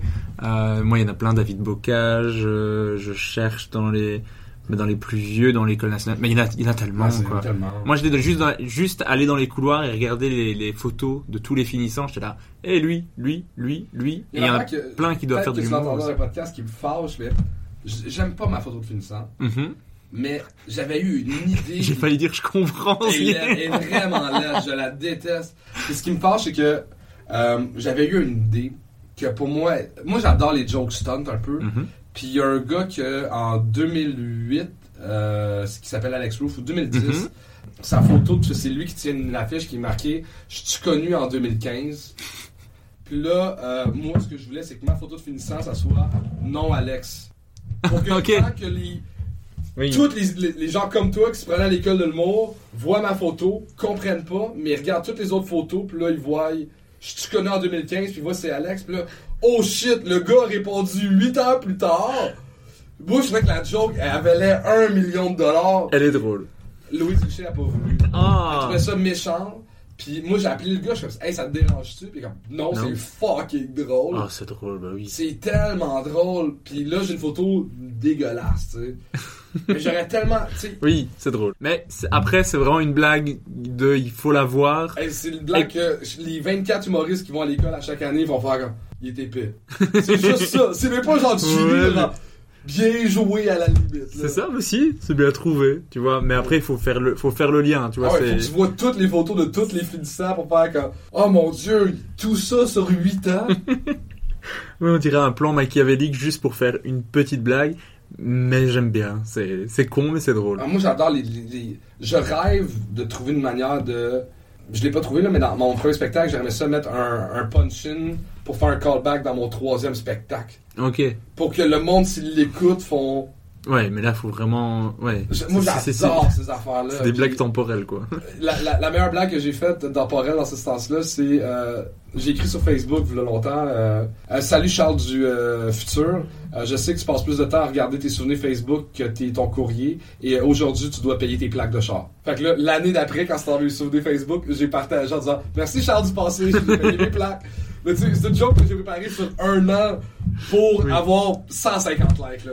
C'est 1 an de combat, de préparation, de comme, oh, j'ai hâte, pis je fais ça pendant ma affaire sur 10 ans, 15 ans, 20 ans, là. Ouais, pis je trouve ça vraiment drôle. Mais après, je crois que c'est un truc d'humoriste de qu'est-ce qu'on ferait pas pour une blague, quoi. Ah, moi, j'adore ces affaires-là.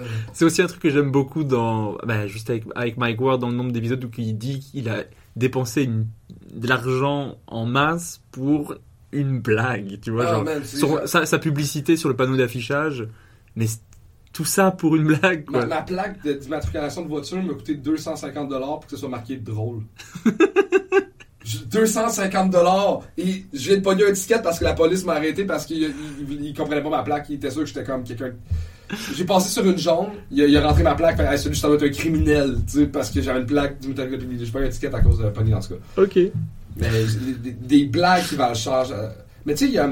En plus, dans quel film qu'il y a un magicien que il y avait un arbre pas mature, puis il a mis une bague dedans pour que dans 20 ans, quand l'arbre grossit, pouvoir sortir la bague de l'arbre. Ça me dit quelque chose, mais je n'ai aucune idée de où j'ai vu ça. Mais tu sais, un tour de magie sur 20 ans comme ça, trouver l'équivalent en blague, ben, c'est mon rêve, là. OK.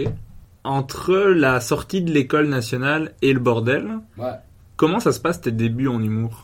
Une fois que tu sors de l'école... Ben ma vie, j'ai l'impression que tout va vite. Fait que je pourrais pas te dire que... je jouais beaucoup dans les bars. Je prenais des contrats d'écriture un peu. J'ai travaillé en écriture avec Lise Dion en sortant de l'école. Fait que j'écrivais des jokes pour un monument de l'école, un monument de l'humour au Québec. Je dirais l'équivalent en France, ce serait Florence Foresti. Ouais, à peu près. Ouais. Puis j'étais un kid. Puis la première gig, en plus, c'était dans le temps, les galas, je pour rire, avaient des thématiques. Mm-hmm. Fait que là, on me dit, veux-tu écrire pour le gala à la luxure? Ben oui, ouais, il y avait les thèmes, genre la luxure, les sept péchés capitaux. Là, moi, le gala, c'est la gourmandise. Fait que je dois prendre un monument de l'humour québécois, puis écrire des jokes de grosses. C'était gênant, là. Je dis comme. Alors, Lise, voici 22 blagues où je te traite d'obèse. T'es-tu prête à les regarder avec moi? Puis elle est super fine, elle est tellement drôle, puis elle était géniale. J'adorais être avec cette madame-là, puis il y a des jokes que je pensais étaient bonnes, puis elle était comme, ah, je suis pas sûr, puis ça me. Je pense que tu devrais l'essayer. Puis t'as raison, je vais l'essayer. Puis là, je voyais défendre une de mes jobs. Puis ah oui, celle-là, ça marche. Tu sais, des fois, il y en avait qui marchent pas. Ah, mais c'est le fun, ça. Une madame de cette importance-là en humour écoute un kid de 25 ans. Puis qu'elle fait. Puis hey, j'ai adoré cette madame-là. Elle était incroyable. Wow. Non, mais c'est vraiment cool. Mais ça, c'est donner sa chance à un auteur. C'est vraiment cool. Puis, mais je suis encore dans des espèces de. Est-ce que je vais devenir gérant d'artiste? Est-ce que je vais devenir humoriste? J'avais un côté business qui est en dedans de moi depuis toujours, puis que le jockey a fermé. Fait que j'avais beaucoup d'appels de « Hey Charles, peux-tu m'aider à organiser ce projet-là? On voudrait produire tel show. » Fait que je passais beaucoup de temps sur des projets d'autres ou d'écriture d'autres, puis pas beaucoup de temps sur mes affaires. Mm-hmm. Fait que tu sais, en sortant de l'école, j'avais peut-être une demi-heure de matériel, un 40 minutes de matériel, pas assez pour être liné dans les bars, puis être bon. Mais tu sais, j'ai passé beaucoup de temps sur les projets des autres, passé sur les miens. Puis là, le bordel est arrivé quasiment un an après l'école, je pense. T'es diplômé en 2014, c'est mai 2015. C'est ça, fait 10 mois après l'école. Ouais. Fait que... d'ailleurs, on y est. En 2015, François Bellefeuille te contacte sous les conseils de Phil Roy pour te parler d'un projet de Comedy Club qui deviendra le bordel où on enregistre aujourd'hui. Je suis tellement content de pouvoir dire cette phrase. Il voulait quelqu'un qui est dans la vingtaine, qui est dans l'humour, qui a de l'expérience pour gérer un bar, donc t'as vraiment le profil rêvé. Bah, personne ne l'avait, ce profil-là. C'est très rare, là. C'est clair. Comment tu as réagi à ça et au fait de devoir pitcher l'idée devant Louis-José Houde, Martin Petit, Laurent Paquin, François Bellefeuille et Mike Ward, qui sont 5 légendes de l'humour. En France, ils sont pas connus autant qu'ici, mais c'est vraiment des légendes de l'humour. Ouais. C'est dans les humoristes les meilleurs au monde. C'est fou. Moi, je pense qu'on me dit ça, je tombe dans les pommes, je fais un coma de 2 ans et après, je réfléchis à l'idée. Il y avait vraiment un sentiment d'imposteur. Mm-hmm. Parce que, tu sais, comme quand le monde sont comme, ah mon Dieu, à 24 ans, il a ouvert le Jockey, ça doit être un génie du marketing. C'est pas ça l'histoire, là. Tu sais, là, on l'a compté tout à l'heure, c'est pas fait un plan d'affaires, puis j'avais pas ramassé de l'argent pendant 10 ans pour ouvrir mon premier. Tu sais, j'étais un coup de chance. Après ça, l'humour. Je connais l'humour, mais on me demande de designer un comedy club. Je viens de sortir de l'école de l'humour. Genre, j'ai pas assez joué, j'ai pas été voir le Comedy Cellar à New York, ma culture du stand-up et je catch que, mettons, c'est le fun que t'aies un spotlight sur toi puis que c'est le fun que le plafond soit bas, mais je connais pas, j'ai pas les connaissances des salles de spectacle que j'ai aujourd'hui. J'avais pas fait t'as fait la tournée d'école de l'humour, mais c'est dans des grandes salles. Fait que, je sais pas c'est quoi un bon comedy club. Mm-hmm. Puis là, c'est comme, Charles, ouvre-nous le meilleur comedy club. Je fais, ouais, je suis capable. J'ai trouvé cette espèce de côté stupide, épais, de comme, m'a trouvé une solution plus tard. Puis j'ai dit oui, puis c'était intimidant, c'était stressant, j'avais des sentiments d'imposteur, j'avais peur de me planter, j'avais peur que ça marche pas, j'avais peur que ça réussisse pas, puis il est arrivé tellement de bévues dans le projet que je voulais mourir. J'ai perdu 10 ans d'espérance de vie en stress dans cette année-là, puis mais il est ouvert, puis ça marche, puis je comprends pas pourquoi. C'est niaiseux, mais je l'ai parlé dernièrement dans un autre podcast, mais man, le karma, le fait que je suis mardeux dans la vie, là, tout, je fais des affaires, puis ça marche, puis ils sont pas supposés de marcher, c'est comme... Oui, mais ça a marché, mais... à un point, cet endroit... Ça n'a aucun rapport, là. Cet endroit, moi, je rêvais de rentrer dedans, mais quand je suis rentré, j'ai vu le spectacle, je me suis dit, mais cet endroit est parfait, quoi. Tu sais, quand t'as fait pas mal de scènes, tu vois les trucs qui fonctionnent, les trucs qui fonctionnent pas, et tu te dis, mais l'acoustique est... Tu vois, moi, je suis arrivé déjà avec des yeux de « Ah, je suis au bordel », et après, je me suis dit, bon, on va essayer d'être objectif sur l'endroit. Est-ce que le son est bon ? Oui. Est-ce que la lumière est bonne? Oui. Est-ce que les gens qui travaillent là connaissent le lieu et font en sorte que ça se passe bien? Oui. Tout est nickel, quoi. C'est parfait. Et ici, on est dans un studio d'enregistrement qui se trouve juste au-dessus, où tu peux échanger, faire des podcasts d'humour. Le lieu respire l'humour. Enfin, moi, je trouve ce lieu incroyable. Je suis admiratif de ce que tu as réussi à faire. En plus, j'ai beaucoup aidé, c'est pas que moi. Mettons, quand je suis chanceux, c'est que j'ai été chanceux d'être super bien entouré. sans que je choisisse les personnes qui m'entourent. Comme, mettons, le gars du podcast latin ici, Luc Bellil, est un génie de la restauration. Il est très efficace avec tout le côté, justement, accueil, le côté restauration, le côté bar, à quel point, tu sais, c'est comment le service est fait pour pas déranger, tu sais, comme c'est lui qui a tout organisé ça, qui puis qui m'a aidé beaucoup dans les rénovations, trouver des lui a été d'une aide. Le bordel est quasiment plus la réussite de Luc que de les six autres partenaires ensemble. Selon moi, là, okay. Très humblement, là, j'ai beaucoup de respect pour cet humain-là, mais t'sais, la vérité, c'est que, man, j'ai un sentiment d'imposteur de... On parle de la réussite du bordel, puis je suis comme... Yo, si tu savais, là, c'est genre ma mère qui a peinturé en scène. Genre, c'est pas... C'était pas une équipe de... Où on a mis des milliards de dollars, puis genre, c'était organisé, puis on avait 8 designers qui étaient cool à Paris, puis New York. Tu sais, comme... Man, c'était broche à foin, là, genre... Moi, je me suis mis dans le marbre, j'ai trouvé des solutions. Tu sais, comme, t'as-tu entendu dans d'autres l'histoire de la billetterie? Non, ça, l'histoire de la billetterie. Okay. Moi, je me rendais compte que dans le temps, avant que les lois changent, le monde chargeait des 4-5$ de frais de billetterie. Les frais de billetterie. J'ai créé une billetterie. T'as créé une billetterie? J'ai trouvé une manière de... avec le gars d'Internet, je suis comme... Moi, j'ai pas envie de donner 2$ par billet à quelqu'un. On veut que les billets soient pas chers. Fait que le 2$, je viens dans les poches. Ça, je peux-tu savoir ma billetterie? Fait, tu peux pas avoir la billetterie, ça coûte. Puis là, il me dit, ben, je suis comme, je veux ma billetterie. Fait que là, finalement, nous autres, notre billetterie, c'est un système de réservation de restaurants, un plugin de choses, qu'on a rajouté un frais pour réserver au restaurant. Fait qu'on a créé notre propre billetterie pour ramasser un peu plus d'argent, justement. C'était nous autres, on voulait que les frais soient pas chers. Fait que c'était 1$ ou 2$ de frais du billet, mais qu'elle allait tout dans nos poches. Fait que tu sais, genre, je parle de ça avec, mettons, Comédia, qui est un festival, le gros festival de Québec. Genre, on a acheté une billetterie, peut-être par-dessus du soleil, ça nous a coûté $1 million.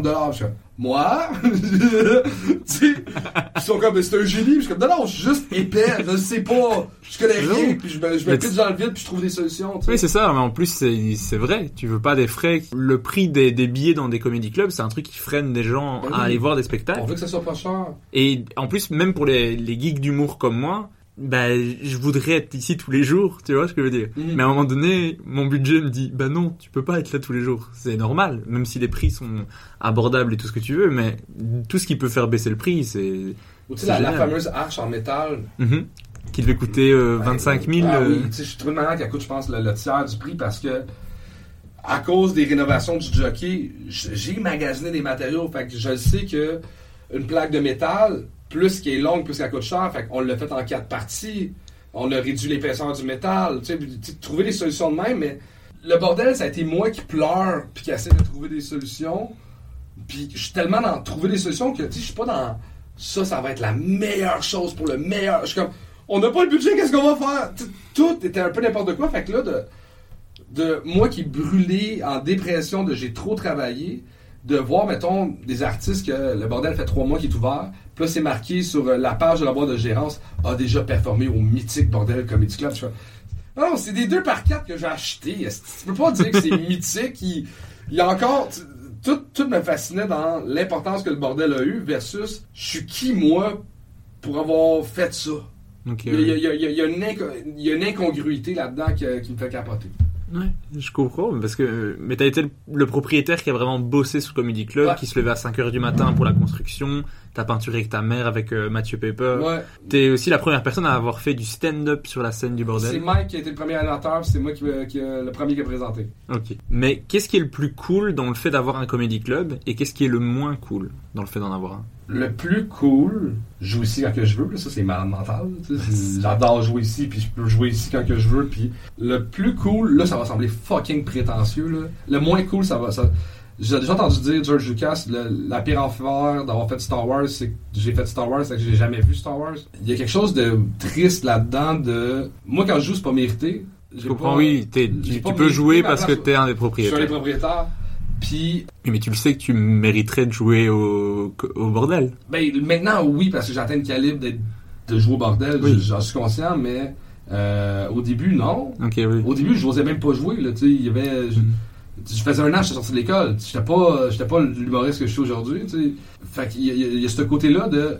sais, c'est moi qui faisais la programmation au début, puis il y avait quelque chose de tellement le fun de...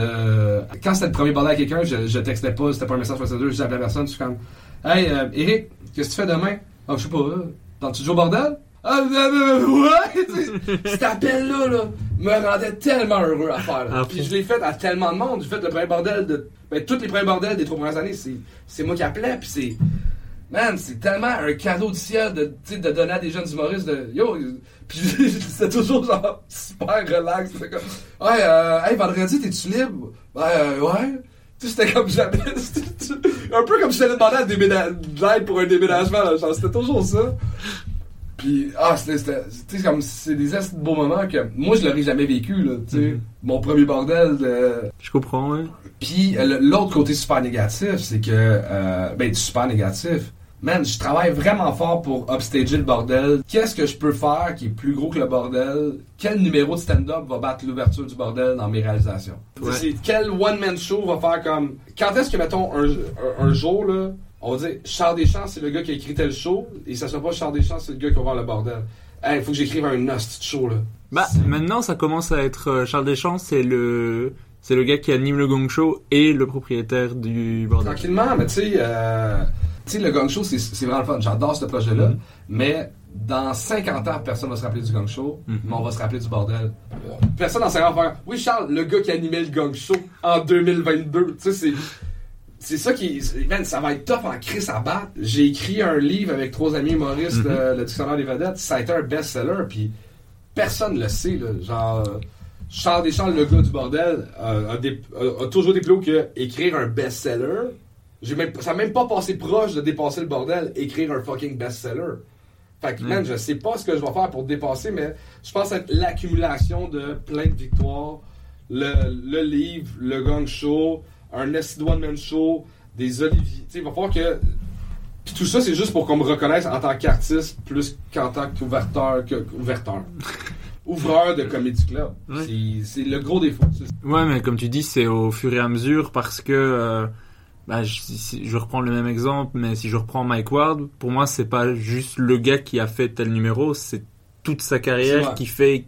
Mike Ward, c'est Mike Ward. Ouais. Tu vois ce que je veux dire? C'est pas juste Sous-Écoute. Il a Sous-Écoute, il a le bordel, il a des numéros qui ont marqué le Québec et qui... C'est pas juste le petit Jérémy, c'est pas juste... Ouais, c'est l'ensemble. Ouais, c'est l'ensemble. Ça.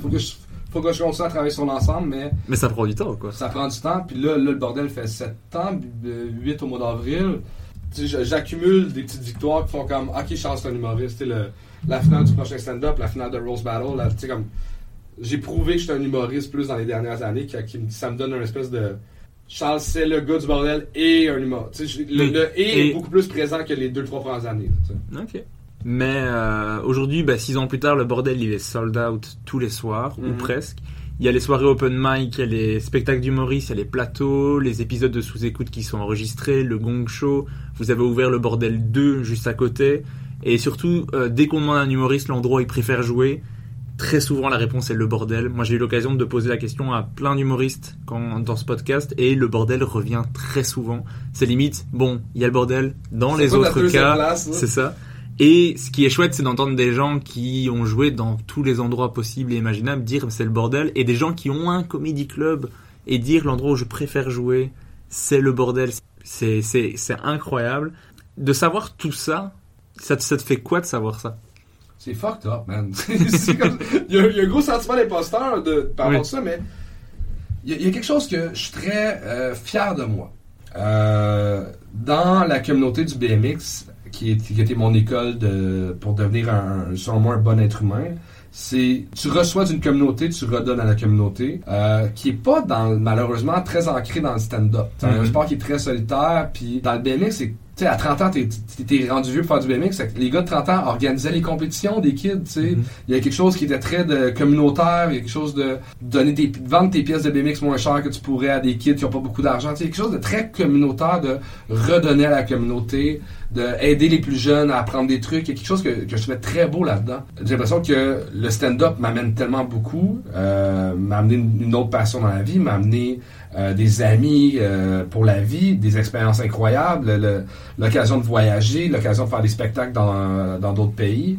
Puis j'ai l'impression que I paid my dues, genre, j'ai redonné à ma communauté en m'impliquant sur le bordel, puis en faisant que cet endroit-là existe. Jamais je vais prendre le mérite au complet de moi, parce qu'il y a une partie de Bellefeuille, il y a une partie de Mike dans ce projet-là, il y a une grosse partie de Luc Bellil, de Daniel Blouin, de, tu sais, je pourrais nommer genre beaucoup de monde, et souvent quand on parle de bordel, c'est Charles Deschamps, c'est comme le bordel, c'est les humoristes qui ont joué, c'est les personnes qui t'ont assis à leur table, c'est les serveurs-serveuses, c'est les gars de son, c'est c'est tellement de monde, le bordel, puis on dit souvent Charles Deschamps parce que j'étais un peu à la tête de pas la tête, mais j'avais le chapeau de contre-maître, mettons, peut-être à l'ouverture, mais il y a tellement de monde, puis mais j'ai l'impression que oui, effectivement, je fais partie de l'ouverture de ce projet-là, puis que je suis très fier d'avoir redonné à ma communauté. Ok, bah merci pour ça. Plaisir.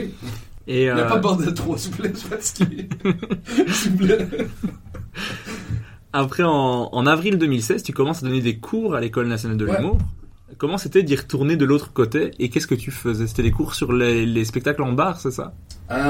J'ai donné des cours du soir en présentation de numéros. Ah, ben le cours du soir que je suis pour le moment. Ouais, c'est qui ton prof? C'est Mario Bélanger. Présenter des numéros pendant... On présente un 5 minutes pendant les 5 premières semaines, et après on va retravailler ça avec les autres de la classe en mode brainstorm, et avec les profs en individuel, puis on va représenter ce spectacle-là, le faire en spectacle, dans un bar, filmer, et la semaine d'après, on regarde notre passage et on commente et on voit ce qui s'est bien passé, ce qui s'est moins bien passé. Moi, j'ai créé le cours de présentation numéro 2, okay. Où ce que fallait que tu aies fait la présentation 1, fait que c'était du monde, mettons, qui avait déjà, mettons, plus d'expérience que... Mm-hmm. Il y avait au moins, il y avait déjà cette expérience-là, puis c'est ça qu'on faisait, mais 2 spectacles différents, fait un à la session, un à l'autre session. Okay. Fait que c'est le rythme était plus rapide, puis j'adorais ça, mais en même je manque de temps dans la vie, mais j'ai adoré enseigner, puis je le fais quand même d'aider les plus jeunes avec des textes ou des jokes. Il y a une partie de mon temps, je sais pas c'est quoi là, mais il y a une partie de ma vie que de transmettre la passion, de transmettre le savoir. Puis il y a un autre cours que je suis vraiment content d'enseigner. En fait, c'est pas un cours, c'est plus une conférence que l'école m'envoie faire à chaque année. Ou ce que j'ai parlé au finissant de l'école ou aux premières années, mais il y a une pandémie, fait que je viens de la faire hier, cette conférence-là. Puis là, je l'ai donnée aux deux cohortes sur c'est quoi les bars après l'école, mm-hmm. Comment t'en servir intelligemment, c'est quoi les pièges là-dedans, c'est quoi les bonnes manières de demander du booking, c'est quoi les mauvaises manières de demander du booking, c'est quoi le thinking d'un booker pour qu'ils comprennent c'est pourquoi que telle personne a plus de booking, puis... je leur parle de santé mentale, c'est quelque chose, tu sais, d'être dans les bars 5-6 soirs par semaine, de voir du monde boire, de toi pas boire, de comme trouver une hygiène de vie dans un mode de vie qui est de nuit. Fait que je leur parle tout de ça, puis c'est un cours que est selon moi très pertinent, mais que surtout, le disant, on disait aux jeunes, ne faites pas de bar. Mm-hmm. Fait que de voir que j'amène une espèce de côté évolutif. L'école de l'humour évolue, puis je fais partie de cette évolution-là, puis mon savoir aide à l'école de l'humour à évoluer. C'est pour moi, l'école de l'humour est un établissement important dans la culture... dans la culture québécoise, certes, mais dans la culture humoristique québécoise encore plus. Puis de participer à son évolution, c'est un bel honneur. Ah. Bah, je trouve ça super cool de se dire tu vas de l'autre côté, donc t'as quelque chose à partager avec les autres humoristes. Je rêve secrètement à 70 ans de prendre la place de Louise Richer et d'être directeur de l'école de l'humour. C'est mon plan de retraite, genre 65, 70, t'sais, un dernier 5 ans à donner dans l'humour, là. Okay. Directeur de l'école de l'humour. Ok, t'avais le projet d'être premier ministre du Québec. Oh là, c'est un directeur de l'école de l'humour. Premier ministre du Québec, je l'ai oublié, là, c'est fini. Mais par contre, man... J'ai des regains de ce temps-là de... quand est-ce que ça s'est passé? J'ai écouté Gabriel Nadeau-Dubois en podcast, puis le gars de Québec solidaire, puis un jour, ce gars-là va être premier ministre, d'après moi, c'est comme coulé dans le béton, dans l'avenir, puis je suis comme... Ah, ça me tente aussi. J'aimerais ça. Puis ça arrivera pas. J'ai pas le temps, j'ai pas l'envie, j'ai pas l'étoffe d'un grand politicien, mais... Je suis jaloux de pas... J'aurais aimé ça de Gabriel Nadeau-Dubois dans un autre vie. C'est la personne que... Le kid de 12 ans que j'étais aurait aimé être ce gars-là. Ok, d'accord. Mais je suis tombé dans le vice, dans le sport extrême, dans l'alcool, dans les bars, dans l'humour, dans le... Parler de sujets tabous. J'ai pas eu un virage que je m'attendais pas à virer nécessairement. Mais je suis jaloux de ce gars-là, de la prestance qu'il y a, de l'intelligence qu'il y a, du mouvement de société qu'il peut amener, du pouvoir que pouvoir dans le sens positif de... Tu sais, ça se peut que dans la prochaine génération de jeunes n'aille pas à payer le dentiste à cause, en partie, de ce gars-là. Puis ça, c'est un impact bien plus cool qu'avoir ouvert le bordel. T'sais, tu comprends? Oui. Il y a une espèce de jalousie de « j'aimerais ça avoir cet impact-là sur... » J'ai l'impression que, peu importe ce que je vais faire dans le monde, je vais avoir moins d'impact que ce gars-là peut en avoir sur la société. Ok, d'accord. Fait qu'il y a une jalousie de ça, ouais. De ça. Donc, au lieu d'être lui, tu vas être Louise Richer. Ouais, je vais former les prochains humoristes. Puis ça va être ça mon apport à la société. Ma candidature n'est pas officielle, là, Louise. Ton spot est encore, il va toujours être à toi. Mais c'est quelque chose qui m'intéresserait peut-être. Mais ça me fait plaisir que tu penses que Louise va écouter mon podcast. Ça me fait plaisir. Après, en septembre 2017, tu joues ton premier spectacle au Théâtre Sainte-Catherine que tu appelles « Mon père est plus mort que le tien », ouais. Qui est un titre incroyablement drôle. De quoi parlait ce premier spectacle et comment il a été reçu? C'est le spectacle que t'as capté, que tu retravailles. Quelle date c'est sorti? Ben ça, en fait, en mars 2017, tu disais qu'en septembre 2017, tu allais faire ce spectacle, mais je sais pas si tu l'avais déjà, si tu l'as fait au final. En septembre 2017, 5 ans, tabarnak, ça va vite. C'est dans le podcast avec Louis-José Houde que tu disais qu'en septembre, tu jouais. C'est drôle en tabarnak. Je fais un podcast avec Louis-José, puis là, ce qui arrive, c'est que je suis comme « Oh mon Dieu, beaucoup de monde va écouter ça. Je suis mieux d'avoir un spectacle à vendre. » Et durant le podcast, j'ai inventé que j'avais un spectacle. Ok, d'accord. Puis j'ai loué la salle après le podcast. C'est genre, tu sais quand je dis que je suis épais puis brillant, c'est exactement cet exemple-là. Hey man, tu vendrais tellement de billets si t'avais un spectacle. Fait que là, sur scène, pendant le podcast, j'ai un spectacle au mois de septembre. Le 7 septembre, ils auront des dates de libre, c'est dans 3 mois. Ça aurait été drôle que vraiment qu'il y ait un petit délai entre les deux et que les gens du théâtre fassent. Mais il est pas du tout bouclé chez nous. C'est tellement... Fait que là, je l'ai fait pour une première fois. Il était mauvais, il était pas prêt, mais j'étais pas prêt. Puis là, je l'ai travaillé beaucoup. Puis là, il était arrivé une pandémie, je l'ai passé en tournée avec. Puis pandémie, fait que là, je l'ai capté quand la pandémie est finie. Parce que je suis tanné de le faire, il y a plein de jours. Puis il y avait plein de nouveaux matériels qui fitaient pas là-dedans, parce qu'ils fitaient pas avec le titre. Fait que là...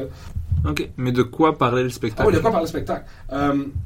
De moi. Ok, merci. Le numéro final est beaucoup... en fait, il y a beaucoup d'affaires reliées à la mort. Il y avait... je parlais du cancer de ma mère, je parlais d'un ami qui est pogné du sida, de beaucoup de sujets très reliés à la mort. Puis moi-même, ma vision de la mort. Le numéro final parlait de quand j'ai trouvé mon père décédé. Mm-hmm. Puis tous les malaises reliés à la mort, puis toutes les l'espèce de... Tout ce qu'on doit faire qui n'a aucun sens, tu sais, d'appeler une compagnie funéraire et de magasiner un prix pendant qu'il y a quelqu'un qui est décédé à 12 pieds de toi. Tu sais, il y a tellement de malaise weird que ça, c'était la finale du numéro. Puis le punch-out du numéro, c'est que j'explique que je vais me tirer une balle dans la tête à 60 ans. OK.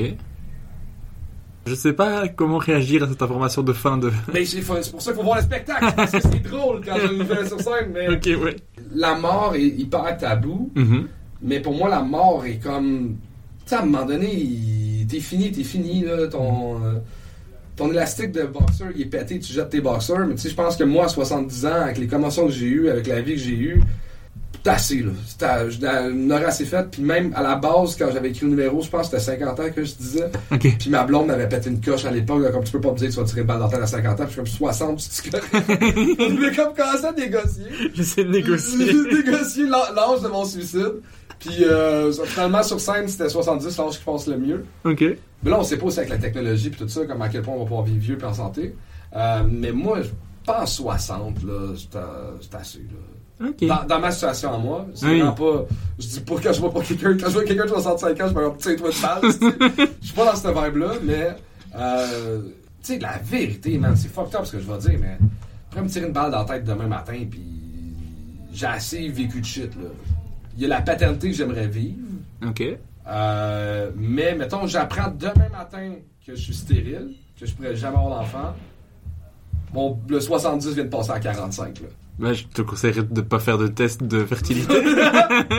Mais pour le vrai, tu sais, j'ai l'impression que j'étais chanceux dans... Tu sais, j'ai gagné ma vie dans le sport que je voulais toute ma jeunesse. J'ai trouvé une autre passion qui était l'humour. Le bordel, tu sais, j'ai amené de quoi à la communauté que j'aime. Ce que je dis, mettons, pas que je me... Demain matin, c'est pas une balle. Demain matin, le médecin m'apprend, yo, il te reste 3 mois à vivre, je vais faire, ah, je suis pas à la fin du monde. OK. J'ai vu qu'assez de shit. Genre, comme, je suis content de ce que ma vie a été. Mm-hmm. Okay. Tu sais, c'est fou. Tu sais, mettons, dans ma to-do list de choses qui restent à faire, il me reste genre le deltaplane. C'est assez, c'est pas. Je peux régler ça en 3 mois, là. Genre, c'est assez, là. Genre. Tu sais, parachute est fait, bungee est fait, snowboard est fait, voir tous les continents, c'est pas mal. J'ai pas vu l'Antarctique. OK. Tu sais, l'Australie non plus. Mais tu sais, pas en fin du monde, j'ai pas vu l'Australie. Tu sais, j'ai appris une autre langue, j'ai vécu dans un autre pays. Tu sais, OK. Je serais pas amer de mourir dans 3 mois. OK. Ben moi, je, du coup, réserve pas non plus un test pour le deltaplane tout de suite. Parce que moi, j'ai envie de voir le deuxième spectacle. Donc, ouais, mais ça, le deuxième... Ben, j'ai envie de te voir aussi en directeur de l'École nationale de l'humour. J'aimerais ça aussi, mais dans le sens, c'est comme... Je suis très zen avec la mort. Je suis très... C'est pas grave, c'est pas triste la mort. Ça peut être beau, ça peut être très beau, ça peut être très noble, ça peut être très normal. Faut normaliser, je pense, le décès, la mort, quand c'est fait dans des conditions correctes. Là. OK. Bah, tu m'as vraiment donné encore plus envie de voir ton spectacle, parce que je trouve que les gens qui arrivent en humour à parler de mort, ça fait des numéros extraordinaires. Ah, puis là, tout à l'heure, tu restes pour le show, j'ai un assez nouveau numéro sur la mort qui est vraiment le fun, là. Ah, ben, je vais rester, oui. Cool. Ma grand-mère est morte il y a 3 mois, puis c'est un assez bon numéro. Mais je crois que j'ai vu un passage où tu parles de... Oh, oui, que t'avais joué au JT quand on avait joué ensemble. Oui, c'est exactement ce passage-là aussi. J'adore ce numéro, donc il est vraiment bon. C'est après ce numéro-là, je me suis dit... Parce que je te connaissais plus... comme le propriétaire, ouais. J'ai vu les passages au prochain stand-up, ceux que j'ai pu voir, machin, et je me suis dit, j'aime vraiment bien, je vais sûrement l'inviter si je le croise, puis je te vois au JT, j'adore ce numéro, et je l'avais vu au bordel, mais j'aime vraiment bien ce numéro, mais quand on peut parler de la mort, moi je trouve, en fait, j'ai compris ça avec l'humour, ce que j'aime le plus, c'est, tu prends quelque chose de la vie qui est vrai, et t'en fais quelque chose qui est drôle, c'est beaucoup plus drôle que quelque chose que t'as pris. C'est pour ça que j'ai du mal avec les personnages un peu plus. C'est bah c'est faux, c'est même pas quelqu'un qui existe, donc j'ai plus de mal. Son numéro sur sa mère. Oui. C'est le meilleur numéro de l'histoire selon moi. Mais t'as vu Pulsion de Kyan Khojandi? Non. Ok, il est disponible sur YouTube, je te le conseille vraiment parce qu'il y a tout un passage sur la mort de son père avec il va voir sa tombe et tout ça. Et c'est un de mes numéros préférés parce que je trouve ça beau, je trouve ça triste, je trouve ça émouvant. Il y a tout plein d'émotions qui se mélangent et je peux revoir le spectacle. Il y a des moments... J'aime beaucoup Kyan.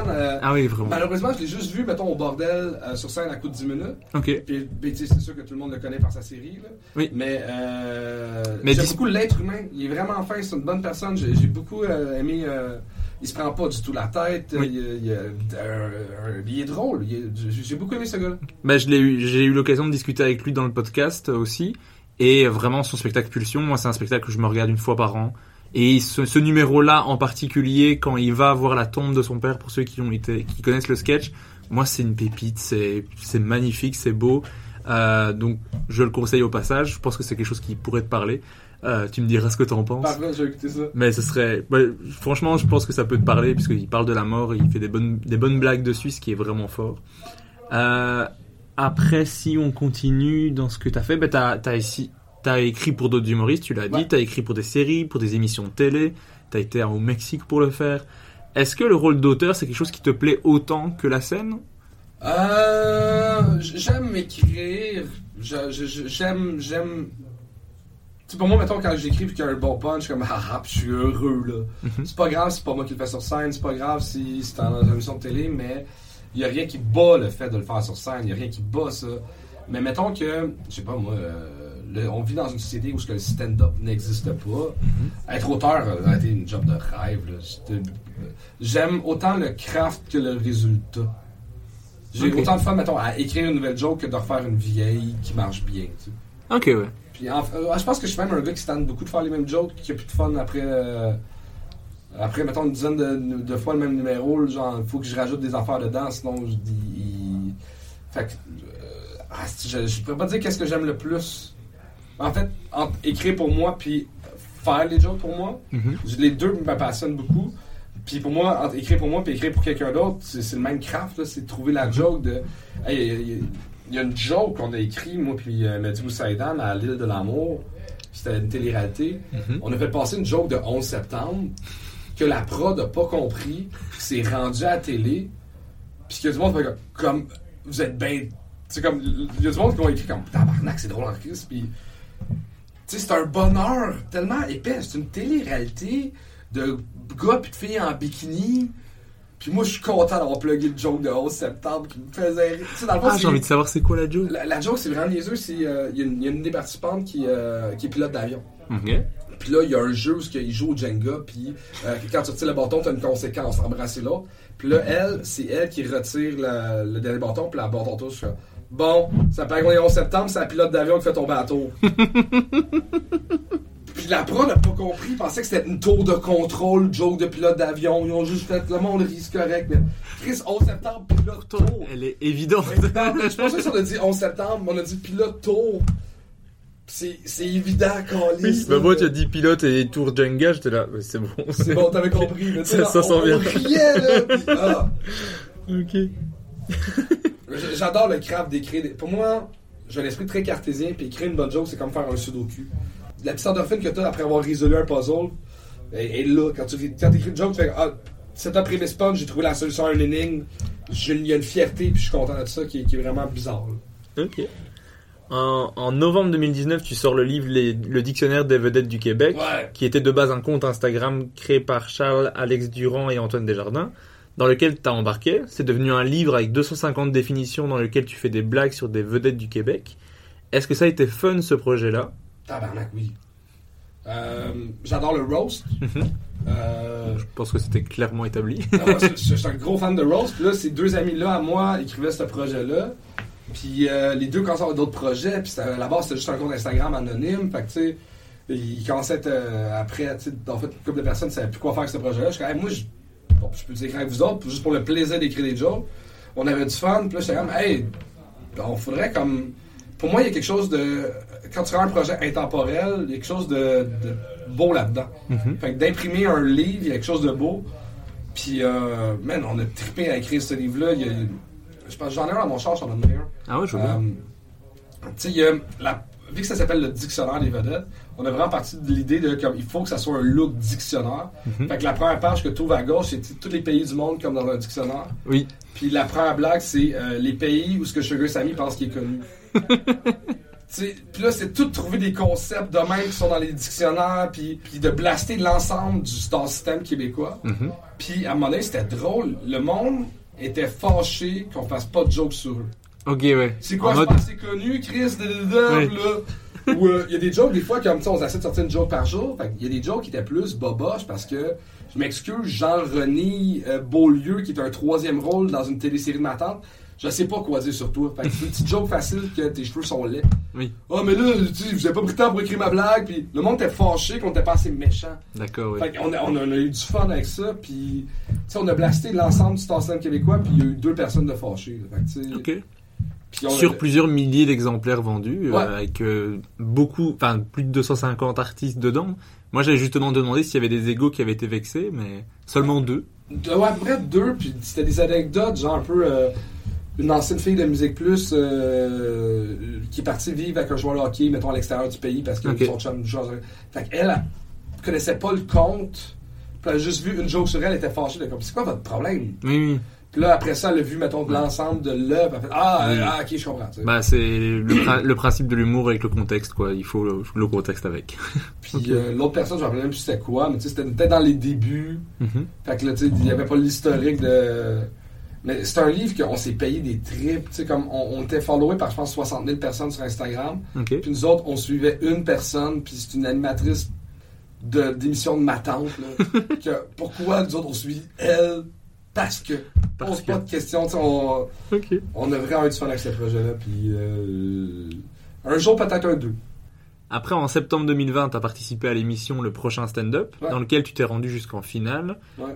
J'ai pas su revoir tous les numéros comme je te l'ai expliqué tout à l'heure, mais je les avais vus. C'est bizarre d'ailleurs, je savais les voir quand j'étais en Belgique avec un VPN, mais une fois que je suis à Montréal, je sais plus le revoir. Ouais, je pense que c'est tout le problème que je te parlais de... C'est des pièces d'art qui meurent parce que c'est des producteurs qui ont les droits, puis c'est pas les artistes, puis c'est triste. Mais j'ai trouvé les passages vraiment bons. J'aurais voulu les revoir pour pouvoir en parler un peu plus avec toi, pour les avoir un peu plus en tête. Le premier numéro, c'était, je racontais qu'un conférencier qui s'est tiré une balle dans la tête et qui était devenu aveugle. Oui, celui-là j'ai su le revoir, avec la balle qui passe. Ouais, très, très drôle. Le deuxième numéro, c'est moi qui passe une soirée avec des vendeurs de crack. Le troisième numéro, c'était sur la mort de mon père. Oui, ça avec l'urgentiste que tu as au téléphone, c'est ça? J'ai vraiment trippé là-dessus. Puis le quatrième numéro était vraiment pas bon. Parce que, au total, ils m'ont faisait 3 numéros. Parce que j'avais un numéro sur l'avortement, qui avait des super bonnes blagues. Ils sont comme, on veut. Puis là, ils m'ont dit, c'est trop élevé. Je suis comme, ok, mais regarde, je vais enlever cette joke-là, cette joke-là, cette joke-là. Ils sont comme, non, on veut juste pas que tu parles de ce sujet-là. Ah, ok. Puis là, je suis comme, là, c'est. Tu peux me dire qu'une joke est trop élevée, mais tu peux pas m'empêcher de dire ce que j'ai envie de dire. Mm-hmm. C'est une compétition d'humour, je dois être moi. Oui. Puis ils ont pas été d'accord.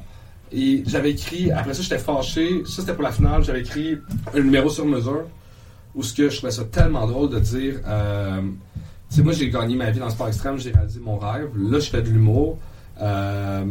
J'ai pas envie de réaliser mon rêve. Les jeunes ne réalisaient pas vos rêves.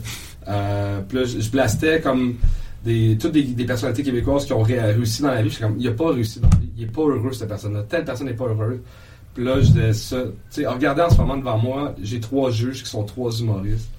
Puis, en ce moment, tu sais, ils ont l'air heureux, mais tout ce qu'ils font, c'est juger un spin-off de Cégep en spectacle. Puis c'est une joke vraiment pas méchante, mais ça closait le numéro. Ok, oui. Puis ils nous ont dit, ben là, t'es en train de rire du spectacle, puis on n'aime pas ça. De dire qu'on est un spin-off de Cégep en spectacle. Ouais. Puis là, je suis comme, ben. C'est de l'autodérision. C'est de l'autodérision, puis c'est drôle de dire devant du monde qui vend du 300 000 billets par année, qui sont pas cool. Mm-hmm. Puis moi, je leur dis ça, tandis que je suis fucking moins cool que les autres, puis je suis fucking moins connu. C'est ça la joke, ça, ah non, on veut pas. Okay. Je fais, là, si vous m'enlevez cette joke-là, le numéro marche pas. Fait que là, j'ai fait un melting pot de plein de vieux numéros moyens, puis ça a été ça dans la finale. Fait que, un peu déçu de ne pas avoir fait ce que j'aurais aimé faire. OK. J'ai préféré être éliminé avant, mais avoir fait tout ce que j'aurais voulu faire. Fait que un peu déçu du monde de la télé. Pas nécessairement du prochain stand-up, c'est le monde de la télé en général qui est comme ça. Mais est-ce que tu es content de comment ça a été reçu par le public, ou tu te dis que... Il n'y a pas tant de gens qui l'ont vu. Je suis content d'avoir prouvé que j'étais un stand-up. Puis j'ai l'impression que c'est la première fois un peu que dans l'œil du public, ok, c'est un humoriste aussi, c'est pas juste le gars du bordel. Ok. Fait que ça, j'aimais ça, mais ce qui est triste, c'est que c'était des belles codes d'écoute, c'était la belle visibilité. Je l'ai parti en tournée avec mon spectacle. Tout de suite après ça, tout était parfait dans le timing. Pandémie mondiale. Ouais. Fait que là, ça a freiné quelques projets. Puis là, la pandémie finit, mais il y a déjà une deuxième mouture du prochain stand-up, fait que tu te fais comme déjà un peu oublier. Oui. Parce que ça a été un coup d'épée dans l'eau, un peu sur le côté notoriété, côté du faire connaître. Puis là, en ce moment, ce qui est tough pour moi, c'est que je suis comme dans un entre-deux. À cause, je fais la finale du prochain stand-up, je suis plus considéré comme, mettons, un amateur. Mm-hmm. Fait que tous les concours, justement, Rose Battle, le prochain stand-up, je peux plus les refaire. OK. Mais je suis pas assez connu encore pour qu'on m'appelle automatiquement pour des galas et des grosses affaires. Okay, je suis comme dans un no man's land qui est rushant un peu. Fait que j'aurais dû pas le faire ou attendre une année pour le faire, selon moi. Ok. Mais tu l'as dit, tu as aussi participé à l'émission Rose Battle, dans laquelle tu as été très bon, parce que le roast, c'est vraiment quelque chose que tu aimes. Tu avais aussi écrit pour beaucoup d'autres humoristes. Ouais. Tu avais écrit, je pense, pour Stéphane Fallu, qui a gagné... Stéphane Morancy, la finale, c'était comme double joke contre double joke. J'ai adoré ce moment-là. Mais qu'est-ce qui fait que tu aimes autant le roast en général? Qu'est-ce qui fait que tu aimes cet exercice? Et c'est quelque chose qui, par exemple, en Europe, pour le moment, ils cherchent un moyen de l'amener, mais ça ne prend pas parce qu'il y a sûrement trop d'ego. Mais t'as-tu vu le film 8 Miles? Oui, oui. Ben, la scène, là, tu sais, Ben, pour moi, le roast est la scène du film de 8 Miles. Elle remplace les rimes par des jokes. Mm-hmm. Il y a quelque chose de très street, de très... C'est mes talents d'écriture contre tes talents d'écriture. Mm-hmm. De très raw, de compétition. C'est une joke, c'est pas genre... un numéro, parce que là, on juge la qualité du numéro. Non, c'est joke contre joke. Il y a quelque chose de très street, très pur que j'adore là-dedans. Mm-hmm. Puis même dans un roast, tu sais, t'as le roast battle, mais t'as les roasts normales, parce que oui, les roasts sur Comedy Central. Les humoristes aussi qui doivent faire des jokes sur la même personne. C'est qui le plus drôle? Parce qu'on a tous le même sujet, là. Oui, c'est comme l'émission que vous avez, Prière d'envoyer des fleurs, qui est vraiment drôle. J'adore le concept, et il y a vraiment des bonnes jokes dedans. Il y a des bonnes jokes, mais Priya, c'est quand même très grand public. Il y a un peu de variété, il y a du sketch. Oui, Rose Battle est plus raw. Mais des vrais roasts, mettons, comme à la Comedy Central, mm-hmm. c'est ça que je trouve beau, c'est 12 humoristes, même sujet, qui est le plus drôle. C'est ça. Fait que ce univers-là me fait capoter, puis J'adore ça. Je sais pas pourquoi il y a quelque chose de... Non, mais je comprends. C'est un combat de gladiateurs. C'est une joute verbale. Il y a quelque chose de... C'est à la limite, c'est comme les débats oratoires dans la Grèce antique, mais avec des télés pis des caves. J'adore ça. Mais t'as aussi écrit le roast avec Mike Ward pour l'enterrement d'une dame qui voulait se faire roaster, qui est une de mes anecdotes préférées d'humour. C'est tellement beau. Juste pour remettre en contexte, donc il y a une femme qui est tombée malade, qui a eu le cancer et qui est devenue fan de Mike Ward au moment où elle était malade sur son lit d'hôpital. Elle est décédée et ses enfants ont voulu que Mike viennent à son enterrement la roaster devant des gens qui comprennent pas pourquoi il est là, alors qu'en plus c'était en nombre limité parce que c'était à cause de la pandémie. Et toi, tu as participé à l'écriture de ce numéro. J'adore toute cette anecdote. Mais c'est que, en fait, moi j'aime vivre des expériences. J'aime ça vivre des moments absurdes, weird. Puis là, quand Mike me dit ça, je suis comme, Mike, laisse-moi faire partie de ce moment-là. C'est trop une belle anecdote à raconter de, tu sais, un bien cuit, c'est pas être un hommage à quelqu'un qui... Mais de faire un hommage à quelqu'un qui est décédé, puis d'être méchant, il y a trop de niveaux de rire qui me fait tellement barrer. Puis le fait qu'il y a du monde en famille qui sont des anglophones, d'autres des francophones, fait qu'il y a du monde qui n'a aucune calisse d'idée c'est qui m'aide. Il y a tellement 1 million de niveaux à ça. Puis, fait que je l'aide à écrire ça, puis juste d'écrire avec Mike est une expérience de comme ça, un last puncher, c'est un marre, puis que tu dis, mettons, tu pensais faire de l'autre, oh Chris, c'est drôle, d'entendre Mike dire Chris, que c'est un asti d'honneur. Puis, fun fact, un de mes amis m'appelle, fait comme, yo, t'as écrit avec Mike pour l'enterrement de ma mère. C'est un gars de BMX qui me donnait des cours quand j'étais jeune, c'est sa mère à lui, mais c'était sa sœur qui avait appelé Mike, fait que... En fait, le gars était voir Mike, fait comme, hey, je suis désolé de t'arranger, mais tu connais du Charles Deschamps, là, c'est ton partenaire au bordel. Je faisais du BMX avec, ben, c'est lui qui a écrit des jokes avec moi. Fait que là, lui, c'est un esti d'honneur, genre, un kid à qui donnait des cours, il a écrit des jokes sur sa mère. Puis, man, il y avait des jokes vraiment violentes, là, tu sais, comme, c'était quoi la joke? En même temps, avec les 2 personnes qui ont écrit là-dessus. En plus, c'était ce qu'elle voulait, donc, c'est, vas-y, fais-toi plaisir. Attends, il y avait c'est une madame qui était très coquette, tu sais. Okay. Elle allait chez le coiffeur à chaque semaine, puis une des jokes, c'était comme, quand elle a appris qu'elle avait le cancer, elle était comme, oh non, je pourrais plus aller chez le coiffeur. Tu sais, c'était des jokes de même sur... perte de cheveux, de cancer, devant ses enfants qui viennent de perdre leur mère, du cancer. Wow! Je veux ça, mon enterrement. Et moi aussi, je veux ça. Et j'ai des hauts. Oh! Et c'est fucked up. C'est pas le fun à regarder. C'est pas... Mike est excellent, mais c'est... Tu vois le prêtre arriver après Mike, puis qui dit « Merci, Monsieur Ward, pour cet hommage humoristique. » C'est l'affaire la plus drôle que j'ai vue au monde. Mike se faire déprésenter par un prêtre. C'est drôle en tabarnak. Mais c'est ça, j'aime tout dans cette anecdote. Donc je devais t'en reparler. Ah, j'avais oublié ce moment-là dans ma vie. J'ai 2 petites questions pour un peu terminer, parce que je pense que je suis revenu sur une majorité de ton parcours. Je suis désolé si j'ai oublié des choses. Ah, j'en ai pas que je me rappelle. Là. Ça va. Ah, j'ai fait du flair bartending. Oui. Aussi, ça a été mentionné. Parfait, on passe au prochain. Donc, juste c'est le flair bartending, c'est ça que ça? Ouais, dans le jongleur avec les bouteilles d'un bar puis cracher du feu. Puis voilà, t'as fait ça. Ah, ok. C'est tout. Parce que j'ai l'impression que ton podcast est tellement complet qu'un jour, à 70 ans, je vais vouloir rappeler ce que j'ai fait dans ma vie. Je vais juste réécouter ton podcast. Ça marche. Tu l'as fait à quel moment pour qu'on soit précis? Dans les bars en général, là, 18 à 23, là, 18 à 24. Et le pire, c'est que je l'avais entendu, mais je l'ai passé. En me disant, il trouvera pas ça important. C'est pas un moment marquant. J'ai 2 questions un peu générales que j'aime poser dans chaque épisode. C'est qu'est-ce que tu aimes le plus et qu'est-ce que tu aimes le moins dans le fait de faire de l'humour en général? Ce que j'aime le plus, le feeling de tester une nouvelle joke puis qu'elle marche. C'est un feeling d'adrénaline qui est... C'est tellement... T'embarques sur scène, là. T'as 120 personnes qui te regardent. Puis là, t'es comme, je pense que j'ai quelque chose qui est très cocasse. C'est tellement une ou l'autre des réactions. C'est genre comme... T'es vraiment épais, ou genre, t'es un fucking génie, pis il rit, pis la limite est tellement mince que tu te pètes la gueule ou tu te fais applaudir, que c'est un feeling que j'adore jouer dans le risque, et c'est un feeling que j'adore. Fait que c'est la plus belle chose au monde. Je préfère ce feeling-là que, mettons, avoir un standing ovation après un numéro super rodé, là, je suis comme, il était rodé, je savais que ces jokes-là marchent, là. Je vous ai menti, c'est pas la première fois que je compte ça. Je trouve qu'il y a quelque chose de tester le jeu pour la première fois, c'est la plus belle chose au monde. L'affaire la plus triste, Ce que t'aimes le moins, en tout cas. Il y a... ce métier-là est dangereux pour la santé mentale, man. C'est dangereux.